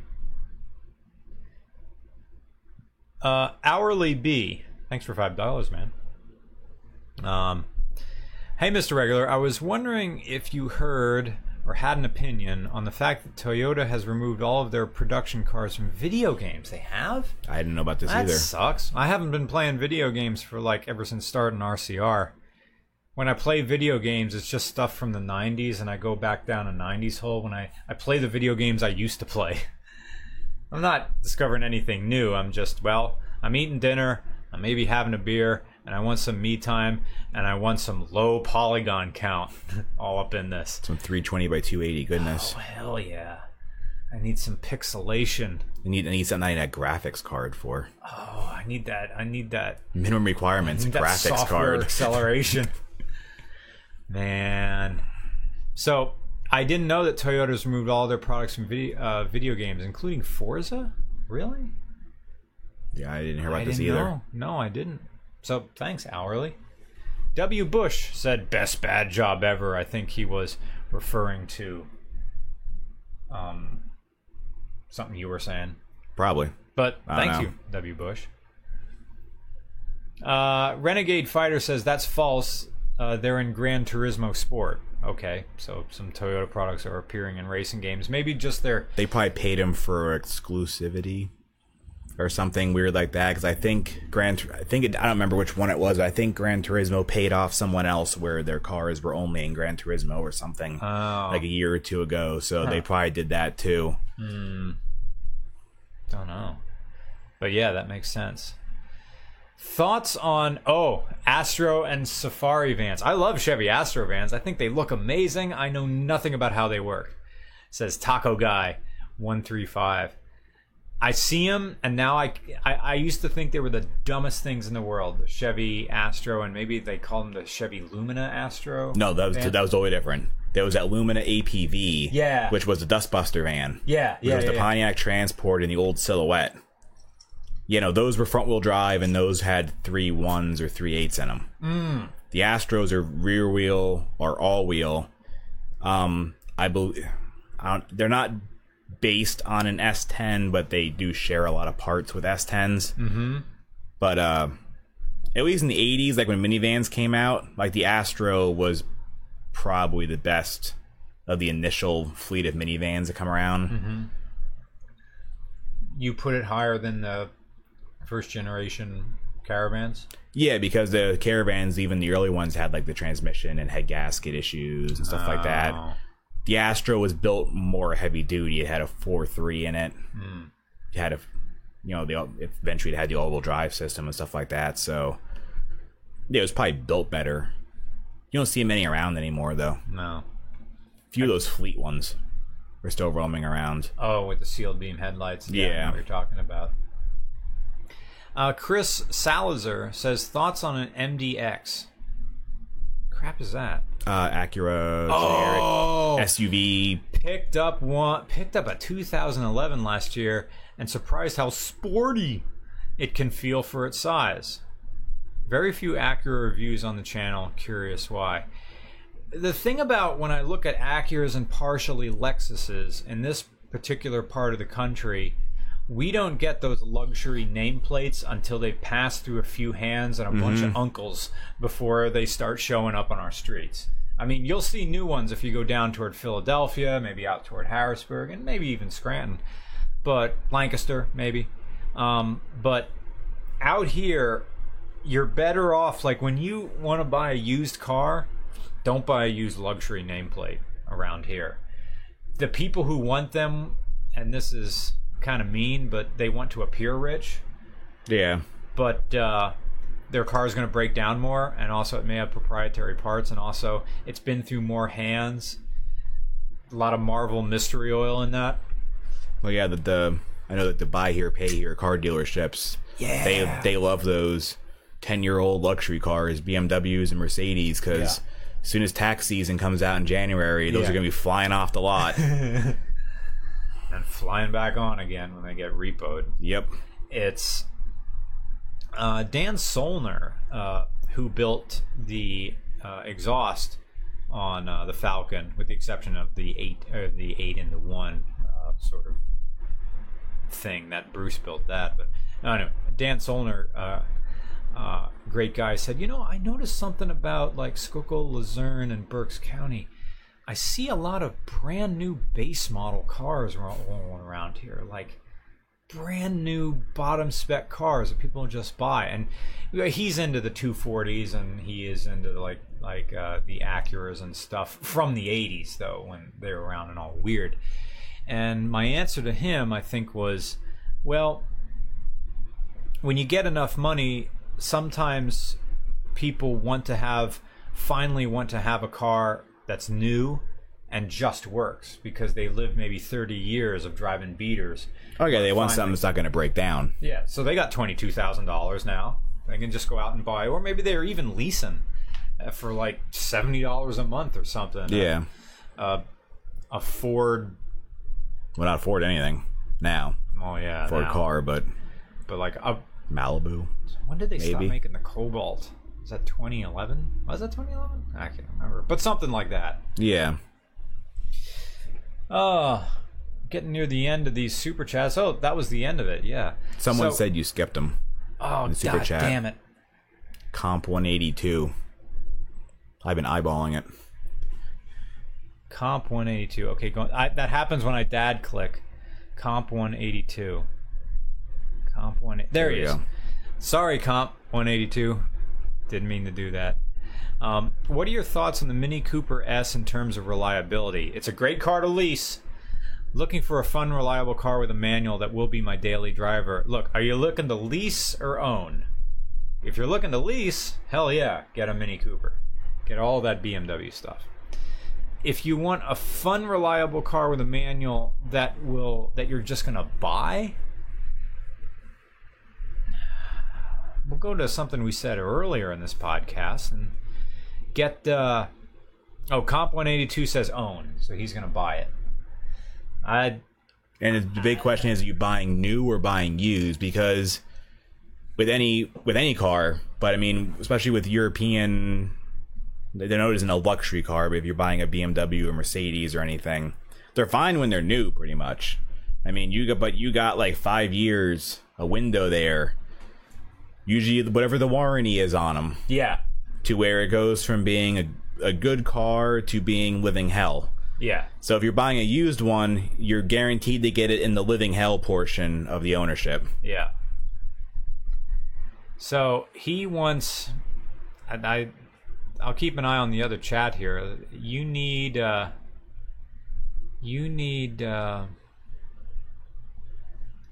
until I hear otherwise, I'm gonna go with the manual Corolla. You can throw it around; it'll be fun. They certainly rev. I, I'm gonna go with a manual Toyota Corolla. This may be shocking to people, but I'm actually really impressed by newer Kias and Hyundais.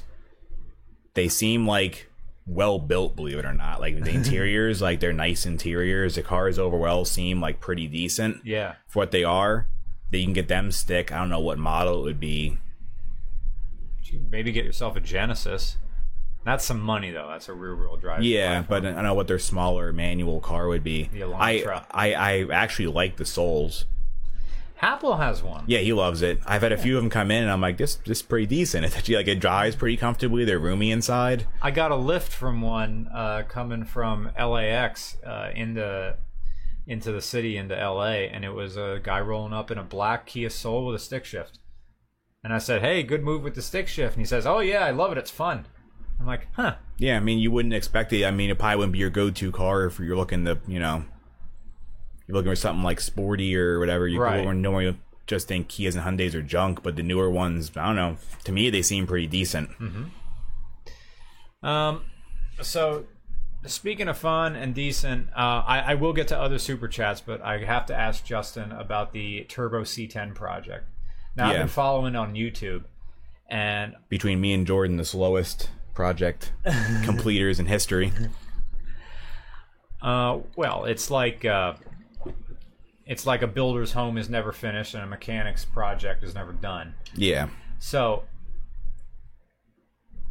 it is a 1972. Three. Sorry. That was the first year of that body style. So, for for those people watching, and also uh, a, a lesson for myself, when we talk about when I see posts from uh, Justin Kramer here on his uh, oh, and by the way, Justin Kramer's YouTube channel is Fuel Injection Sucks. We'll plug it again at the end, and also on Instagram. Fuel Yeah, I think it's Sucks it's the same everywhere. uh, is working on okay what do what do i need to know and other people who aren't familiar with square body love what's it about and what's the truck about Well, the square body Chevy, which some people wouldn't, they're actually they become hot right now, but I've always liked them. But it's a 73 through 87 Chevy full size truck. They technically made them until 93, like we said, because GM is good with that. Well, they'll sell two of the same car at once. so until they got until they sold all the bodies off, it was 93. But um, that was just the generation of the full size truck. Um, my particular reason that I, I like them is my dad has a 1978 GMC Jimmy, which is a Chevy Blazer, and he had that when I was a kid. He still has it. He's owned it since new. So I grew up with that thing with that nose, the round headlights, and the big open fish grill. Yeah. So that's pretty much why I went to him. But um, I have, and the one he's talking about, it's a 350 Chevy, nothing special, generic emissions garbage motor, and I bought an eBay turbo kit, which I regret, but it's on there. And I was just like, let's see what happens with this. and it came into I, I was trying to see what you could do with no electronics Yeah. and no money. okay. Not because I'm forced to, but I want to see because people instantly dismiss all this stuff Right. And go right to Turbo LS, Right. which it, it is better. Yeah. Of course, it is why everyone does it, but people don't even try anything else. And a lot of the stuff I'm playing with hasn't really been done since the 60s or 70s. Nice. a lot of the technology. It, it's been done before. It's not like I'm breaking new ground. I'm just doing stuff they were doing back in the 50s and 60s and 70s. So yeah, you have a uh, regular four bolt. It's a two bolt. Okay. It's actually the first two bolt motor I've had. And on small block Chevys, it's how many bolts hold the main caps on. There's two bolts or four bolts. Obviously, four bolts are stronger. Um, by the weird twist of fate, the motor I'm turbocharging happened to be the only two bolt main 350 I've ever seen in real life. I was like, yeah, it's fine. People, people say those are junk too, and I've heard it doesn't really matter either, either way. Um, it's carbureted, it's not intercooled, and aside from the electronic ignition module and the distributor, there's no electronics controlling anything on the entire vehicle. Nice. So it's a fully mechanical turbocharging setup, which I heard nothing from the last two years I've been building this from YouTube comments that it's impossible, it won't work, Uh-huh. it'll blow up instantly. Uh huh. I mean, it needs tuning, but it works. Right. So we got to do this car on RCR, like a fully mechanical, fully mechanical turbocharger. Yeah, It's a, just springs, springs in the blow off valve. I don't know how blow off valve. It, it's a wastegate. There's no Oh, blow off valve. Yeah, um, yeah, it's running strictly. It doesn't have a boost controller. Oh. It's just wastegate pressure on the wastegate spring. Uh huh. and it just goes into the carburetor, which I converted to be a blow through carburetor. You cut the. Uh, Cut the choke have- off. You have to take the whizzer and?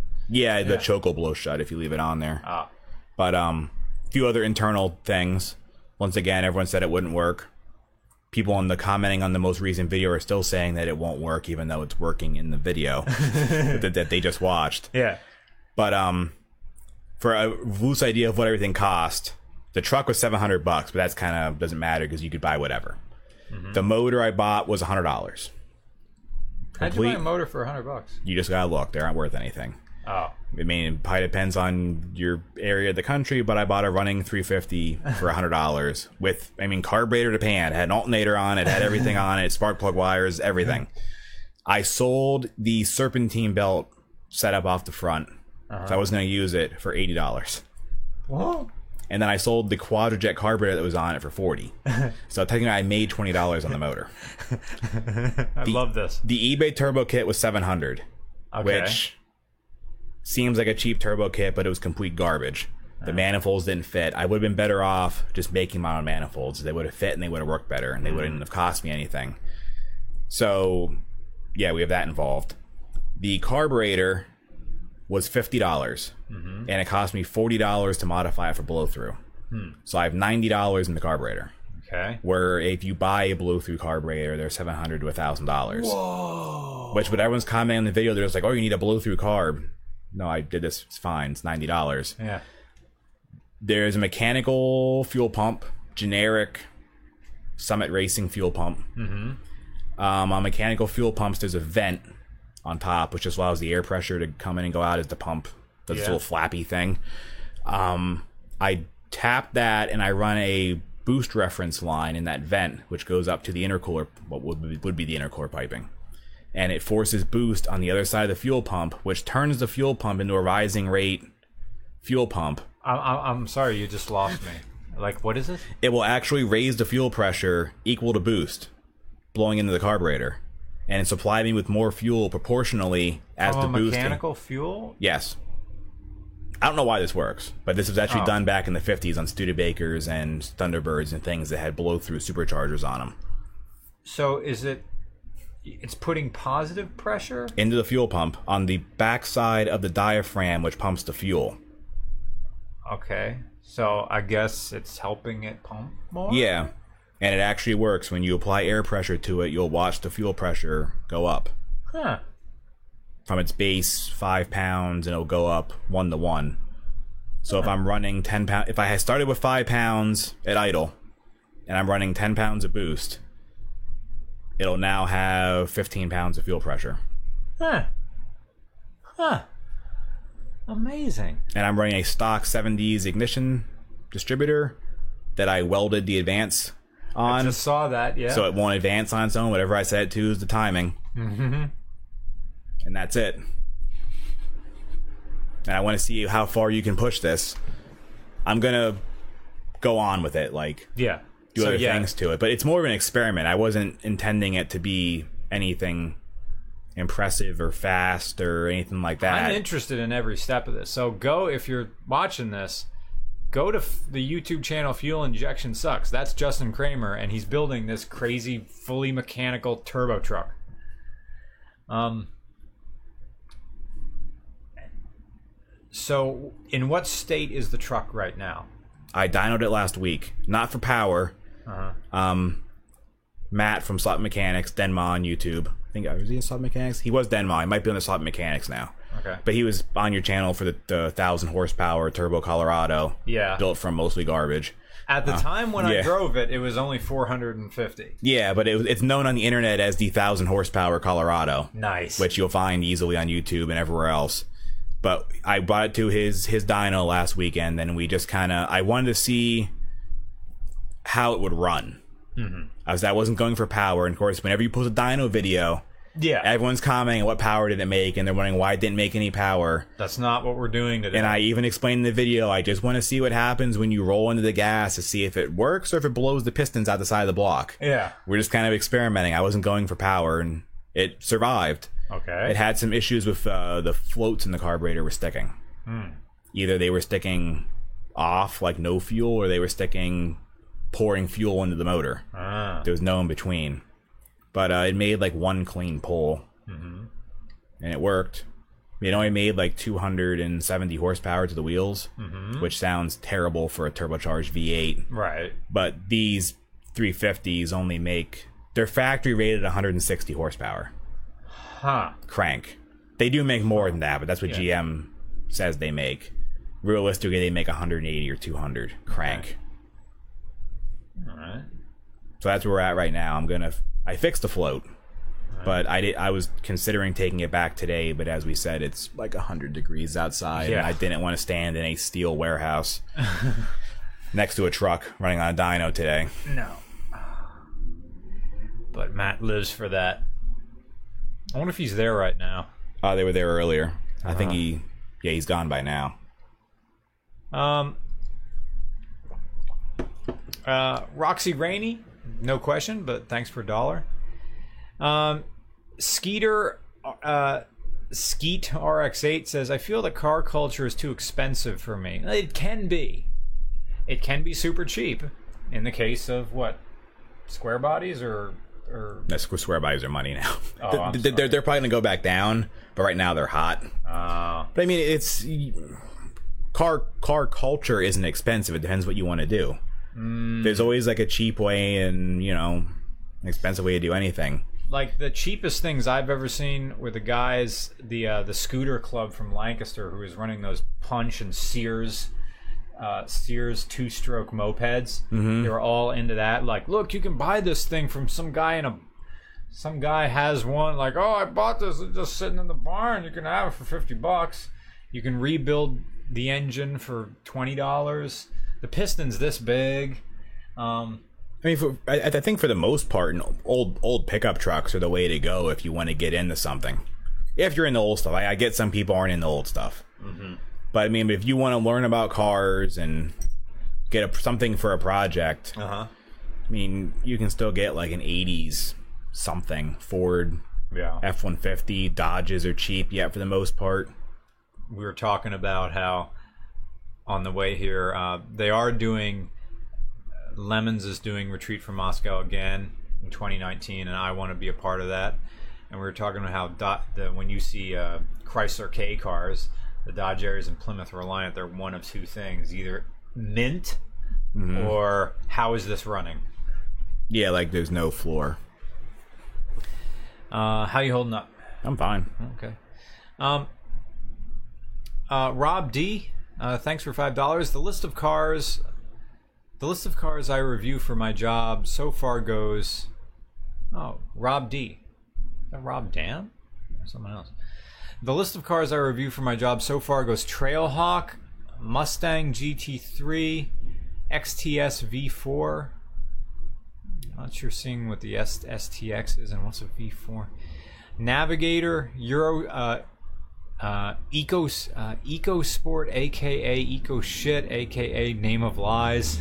thoughts? Um, I'm not sure what the question is. My thoughts on all these cars?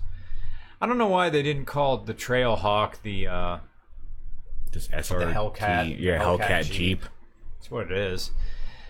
The Mustang Mustang GT, I mean Mustang GT is the most regular of all your V8 uh, sports cars and trying to hype them up as being something special doesn't really work. That the special versions of them are special, but your Yeah, average GT three fifty and stuff. yeah, but your average ones, I mean, they they're good, and they're cheaper than Corvettes.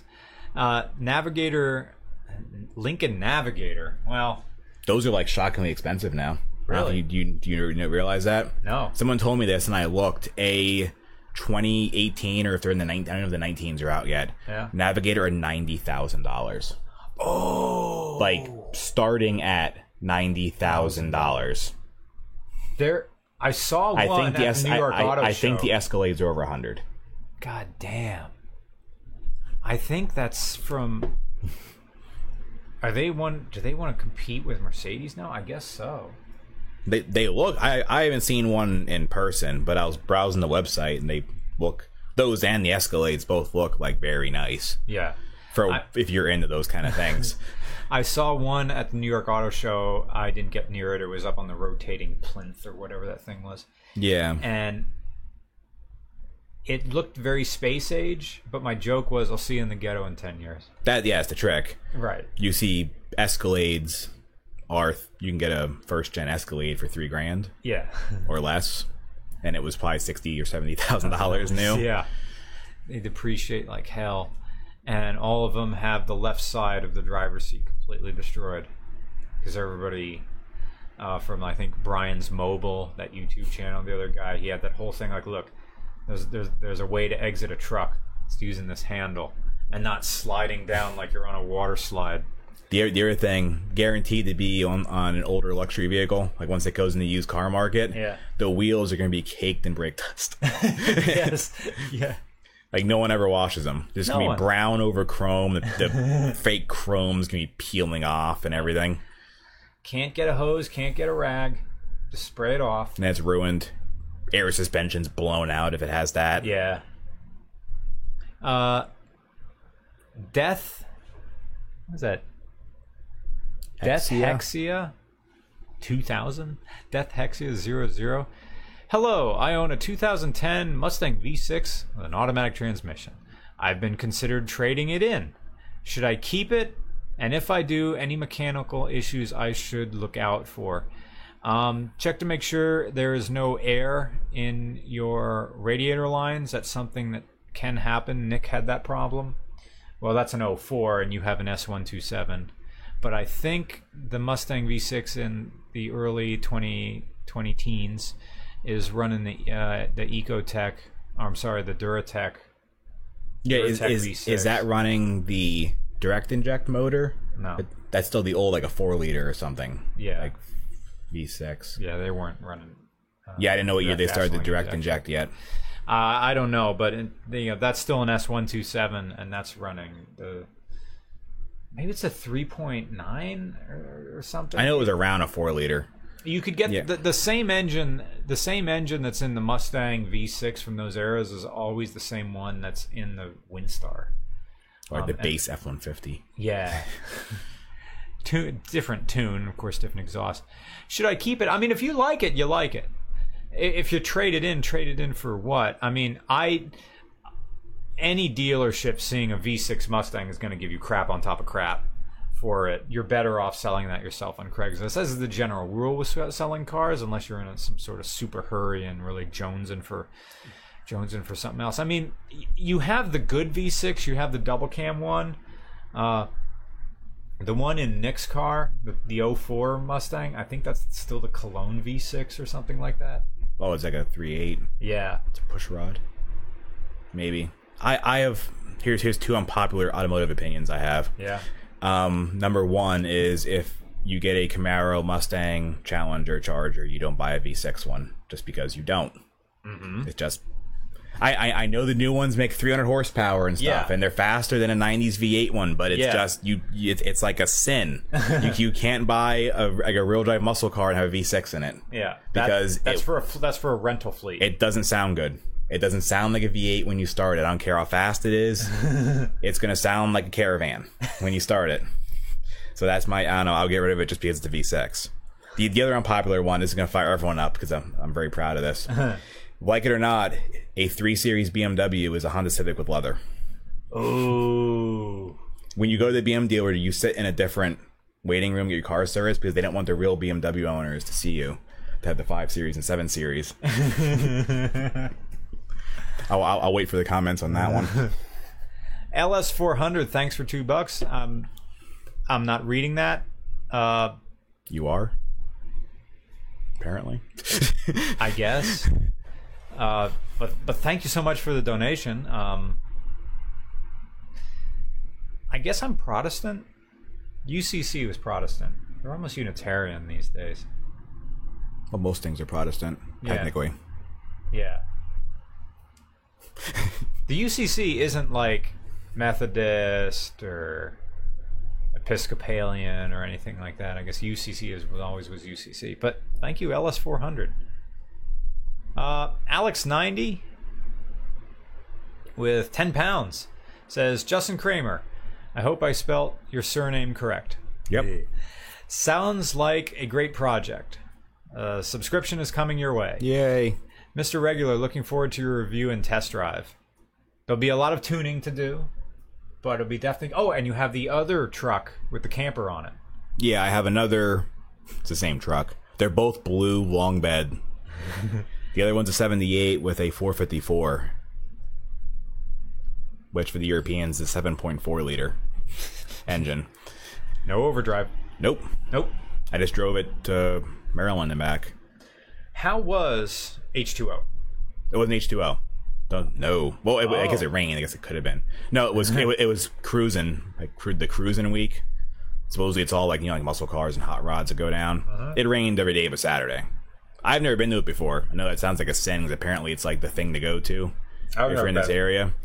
But it was never it was it was very interesting. I I, I want to go back. Hopefully it won't rain again.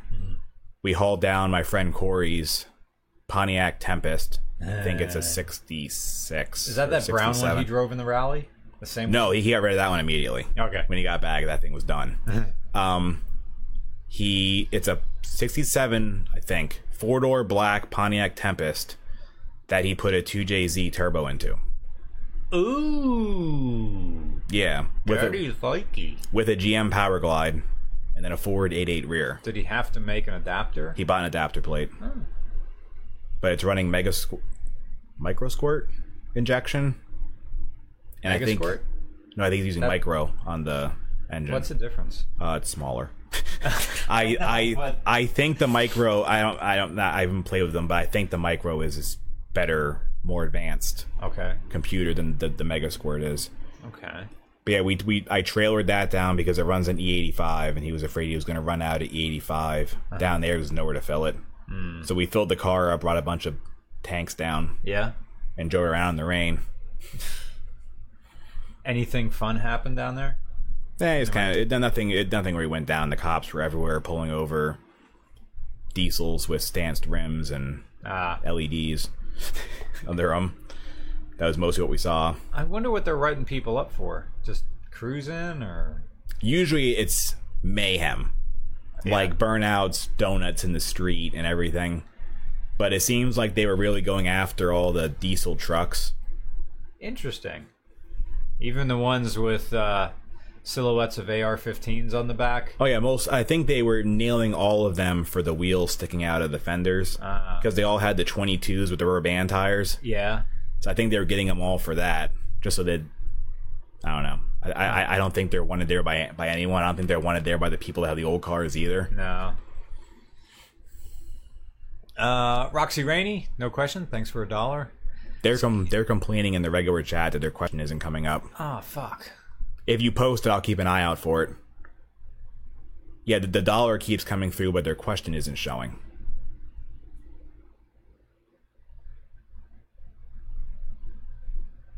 Okay, there's that.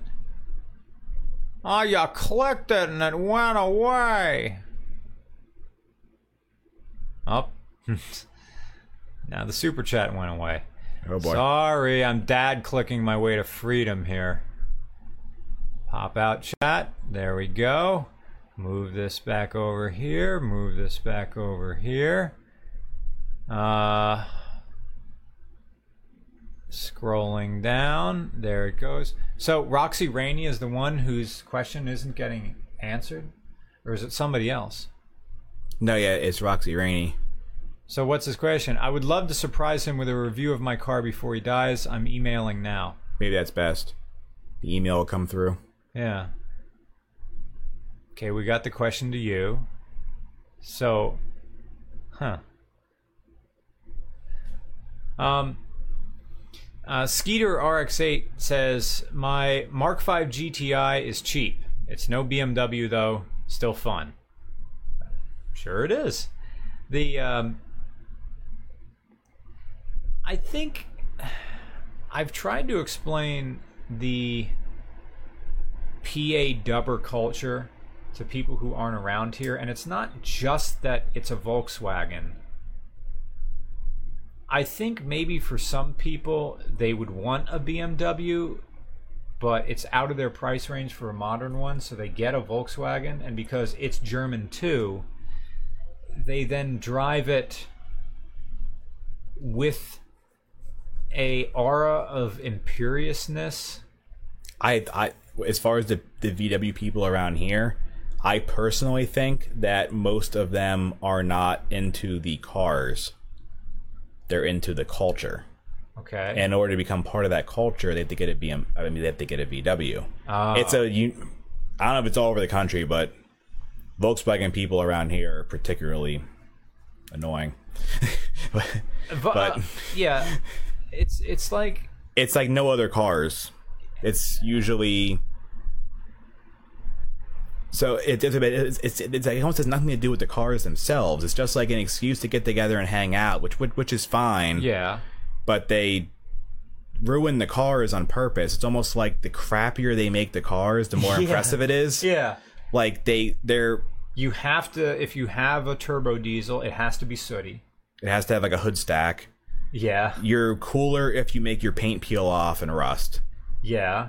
Um, It'd be good if you have an external oil cooler. Yeah, I was. There's there's a thing where it's a badge of honor if your tires rub the fenders and burn the paint off. Yeah, Like you know when it's when it's stanced. yeah. So yeah, it's an interesting thing. I I just, I, I just don't know. I, I never thought about if the rest of the country was like this. I just assumed it was. Yeah. Maybe it is only around here. You have like ratty Civics everywhere, but I've never seen Volkswagens. Um, But the the ratty civics don't hang out with each other. you're right, they don't. Like the VW people will get in together in all over the country in huge groups, Yeah, and then they don't even look at the cars. right. They're not interested in working on them. like this this show H2O we talked about, which is in which is in Maryland, which I think is pretty much banned now. I don't even know what's Yeah. happening anymore. But they would go down there and drive the cars up and down the road, but it was mostly just an excuse for them to get together in parking lots and drink. Yeah, Or in the hotels. They'd be like, go try the Maryland, park our car, and then just get loaded in a hotel room. yeah. And then that was basically H2O. Uh, yeah, in the U in the EU they are also boring and snobby.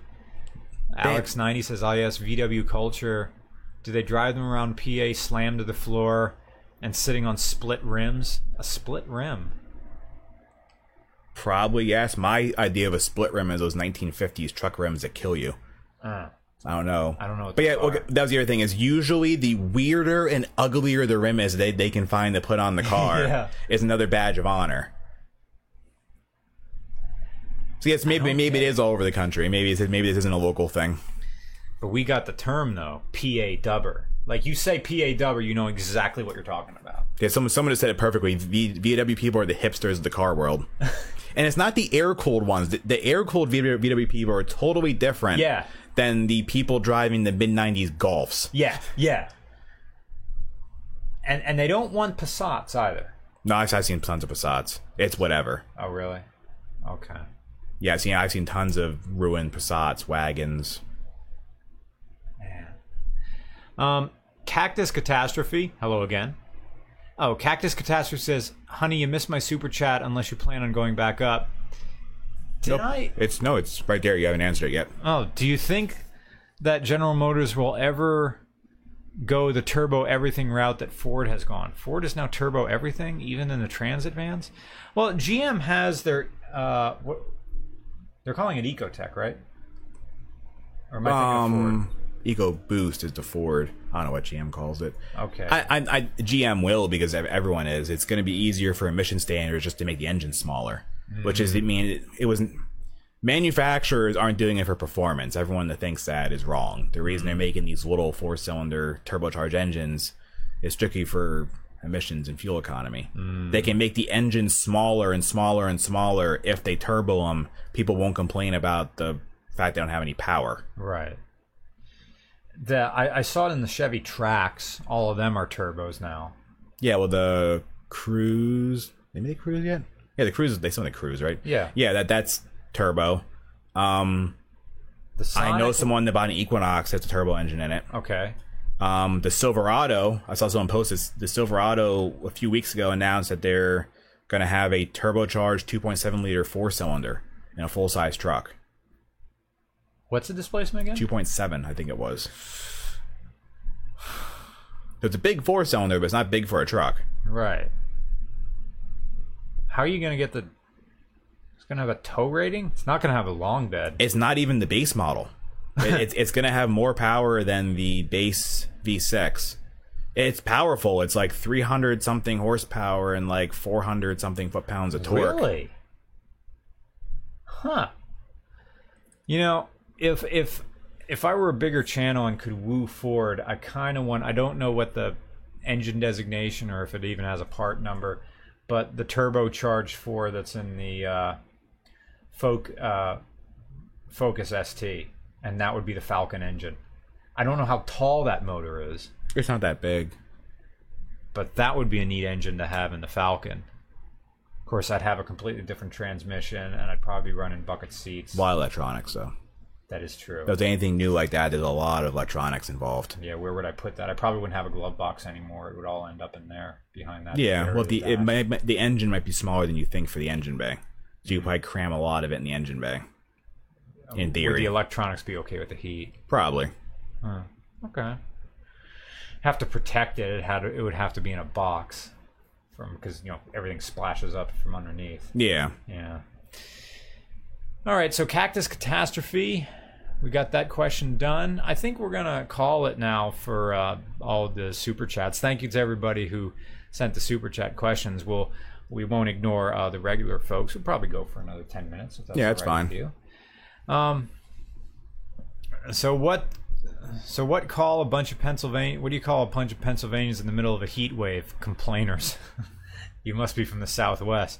The thing is that you know we're not built from this, and also the humidity. It's a hundred percent humidity right now. is, is the issue? There's there's a cloud developing in his apartment right here. It's getting ready to rain in, in, in the apartment. That's the issue. I've been out in Arizona and Texas and all that, and it's 100 degrees. Yeah, but it's it's like a swamp in Pennsylvania. Yeah.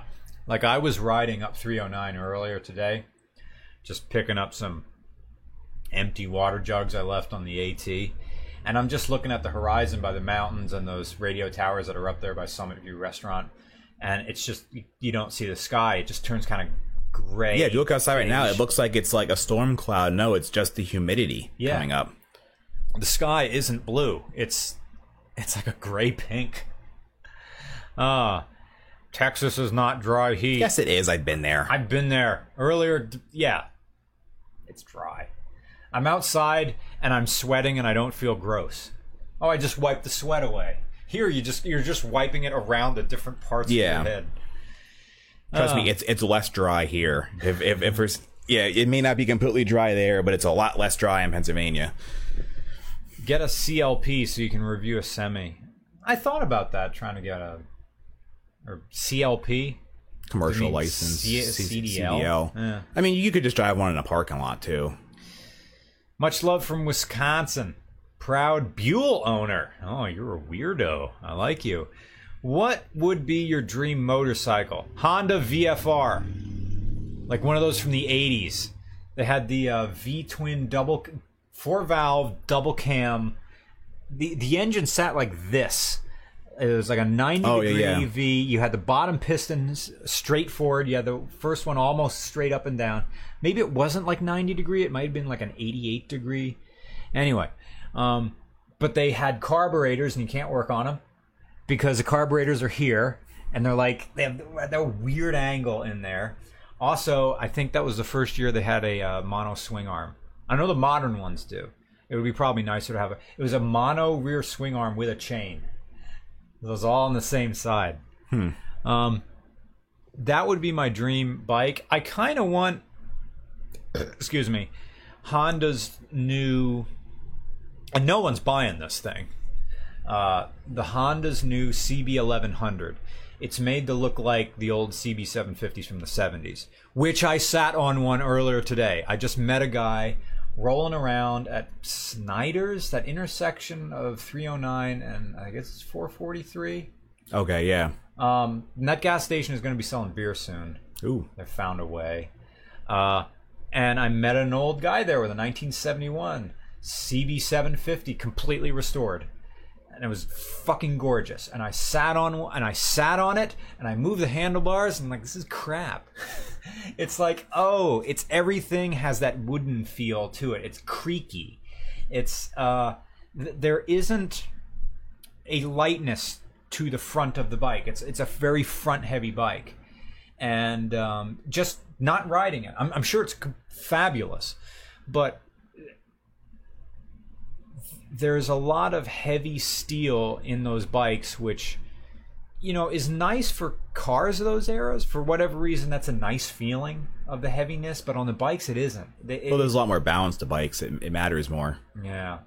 So anyway, Honda made the CB1100. It's a which is weird because it's they call it 1100 but it's really 1140. Normally they up the Yeah. displacement on the bikes to make them feel larger than they are, but in this case they went down. I don't know for the title of the bike. People complain. My initial thoughts on those uh, motorcycles is that they don't have enough power. It's an 1100 that makes only about 90 horsepower, which you know back in the day would be insane, but well, not insane, but duly impressive. But uh, it, the point is that it's a cruiser, and that's kind of all I've been doing with my DR650, which I haven't reviewed yet. It's it's an off-road bike, but it's damn heavy for a dual sport that tries to. It has the appearance of a motocross bike with the plastics, like rear fenders where you would have your number on it. Uh, and your brush guards for your handles. Um, it's more akin to a uh, uh, a BMW GS650 Dual Sport, which sells itself as really a street bike that can kind of go off road. Well, yeah. Well, those BMWs are, are like the go-to bike for people that want to have those crossovers. It almost seems. Like, That's what you see most people riding. I've never ridden one. They look nice. Hermes always Hermes BMW. Like whenever you see these these guys taking on these cross country motorcycle trips, they just get one of them. yeah, I've ridden the uh, uh, 1200. Freaking great. My one friend had the the Honda copy of it.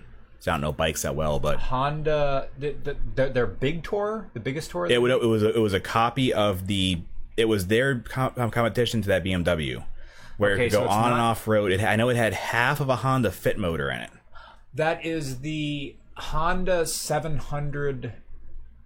It's like the Honda something something. I forget the designation is, but it's a 700. You're right. It's a 700 cc. It's half of a Honda Fit motor, and the the touring one is called the X. So it Well, has the it- higher fenders on it. The gas tank is in the frame, I think, Mm-hmm. and then what we think is the gas tank is helmet like storage. There's a guy a few blocks over who has one. I started talking to him. He says it's the best commuter motorcycle I've ever driven, and you're, they, they're also offered with a dual clutch, which uh, is just a thumb button up and down for your transmission, which I think is stupid. But you know, if you legitimately are commuting on a motorcycle and you're expecting to get 75 miles a gallon, hey, not too bad. She had she uh, she bought it like she was one of the first people in the U.S. to get it whenever they came out. Oh yeah. And now since then, I don't know. She had some other crotch rocket. I don't know what it is. Hmm. Some generic crotch rocket. Consider an XC90 or a V70R for a camera car. Nope. I want a car that can be repaired in any state in the Union, and that is a Subaru. Uh, and also, uh, Volvos just don't grab me at all, like anything, with the exception of the 240 bricks. They're kind of neat, but I don't know if I'd want to live my life in something like that. So Bruce says he can have a Subaru engine out in an hour. yeah, it's about right. Yeah.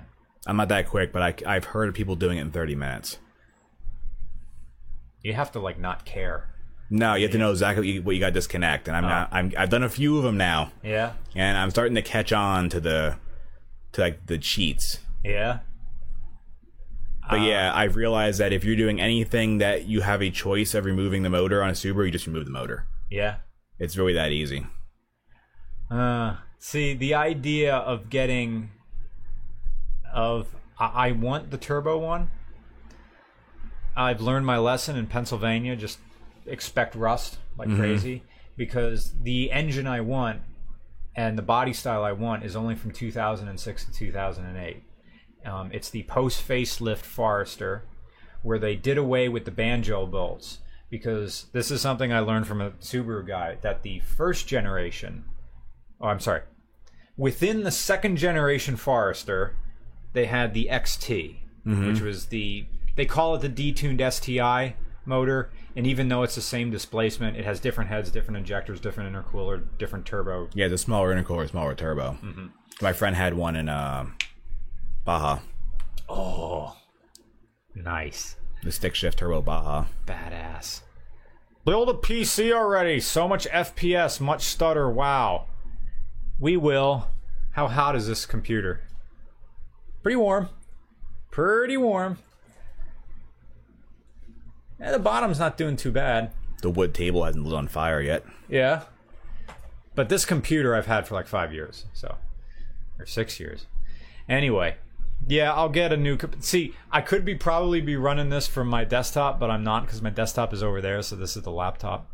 The desktop's fine. That's the one we edit RCR on. But uh, buy the Subaru Baja your neighbor is selling and use it as a camera car. Oh yeah, the one for sale. I think they sold that down at the Deer Lake Auto, and that was an automatic anyway. The weird thing about the Baja is it's only a four seater. It doesn't have a center seat in the rear, and I wonder it probably could have one, but I think they did that for safety because if and for cargo capacity because if you put five five people and put stuff in the trunk, you'd probably break something. Yeah, mine might be heavy. Yeah. Um. So, what was I talking about? Oh yeah, banjo bolts on uh, the Forester XTs. So, the first generation. the- I'm sorry, the pre-facelift Subaru Forester from 2003 to 2005. Um, the banjo bolts for the oil lines that ran to the turbo where the banjo bolt met the wherever the hard line is was going uh, wherever the connection is there were little metal uh, uh, screens in there Yeah. and the service manual from Subaru said if they was ever clogged, take them out and don't replace them. And they said that was the thing that cooked a lot of the turbos because they would get gummed up and people didn't know that they were there. And one of them's easy to get to and one of them's a pain in the dick to get to. And it may be just another thing you do when you take the motor out. Mm-hmm.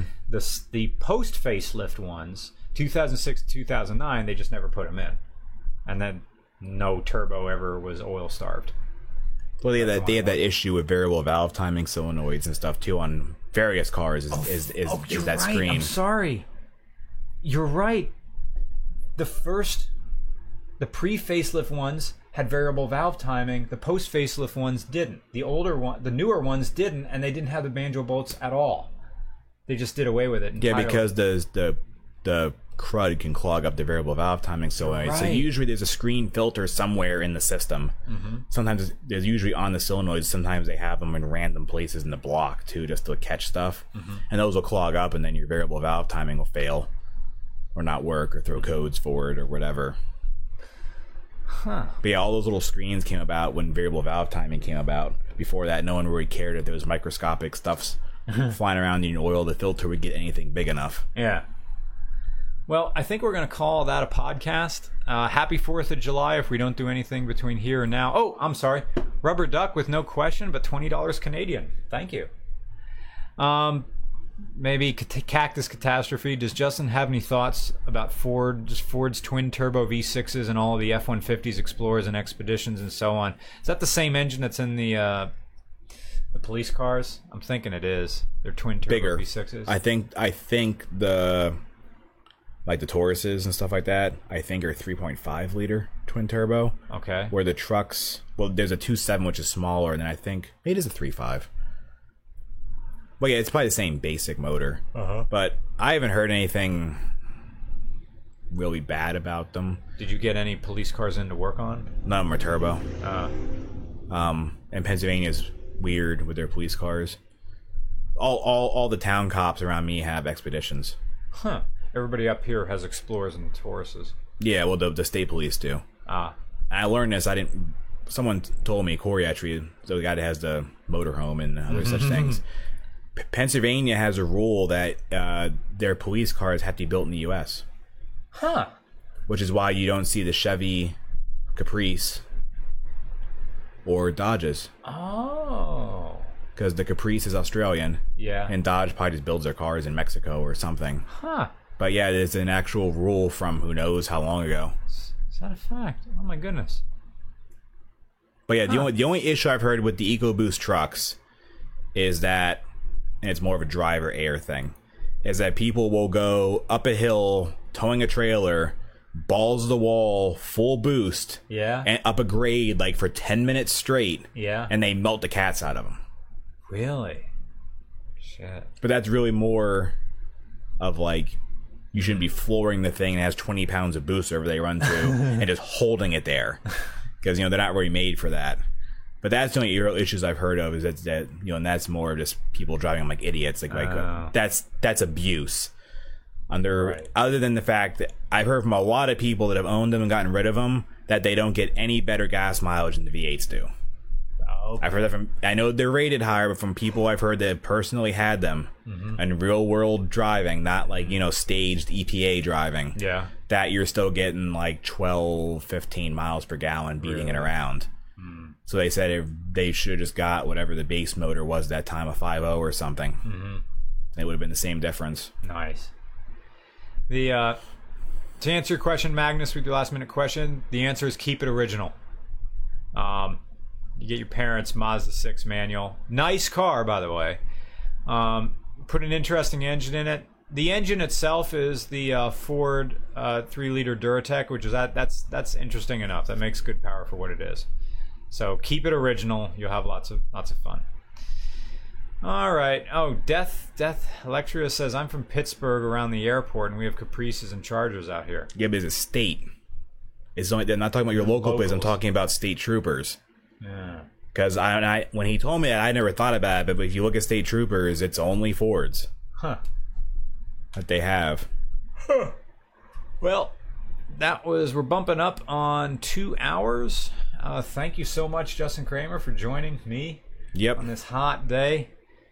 Ugh, I need a million drinks, and there's watermelon waiting for us in the fridge. Yep. Yep. So thank you so much. Thank you to everybody who donates to Patreon to keep RCR functioning. Thank you so much to everybody who was uh, uh, offering super chat questions. Thank you so much. We had a great time. Uh, we'll see you in Chicago coming in the week of the 16th. Um, we'll we'll try for a meet, but no guarantees. But there is going to be a meet in RCR Austin in uh, October, in the middle of October somewhere. Uh, also, please subscribe to Justin Kramer's channel. Fuel Injection Sucks. You can also find him on Instagram. Also, Fuel Injection Sucks. And follow his build with the uh, turbo truck and also the turbo, the LS Turbo Winnebago, which Yeah. we didn't even talk about, but it's on Yeah, the there's a Turbo LS 1978 Winnebago Chieftain. that it belongs to Corey. Pulled out the 440 Chrysler Big Block and put a 2005 six liter in it. I can't wait. Hey, you have a great afternoon, guys.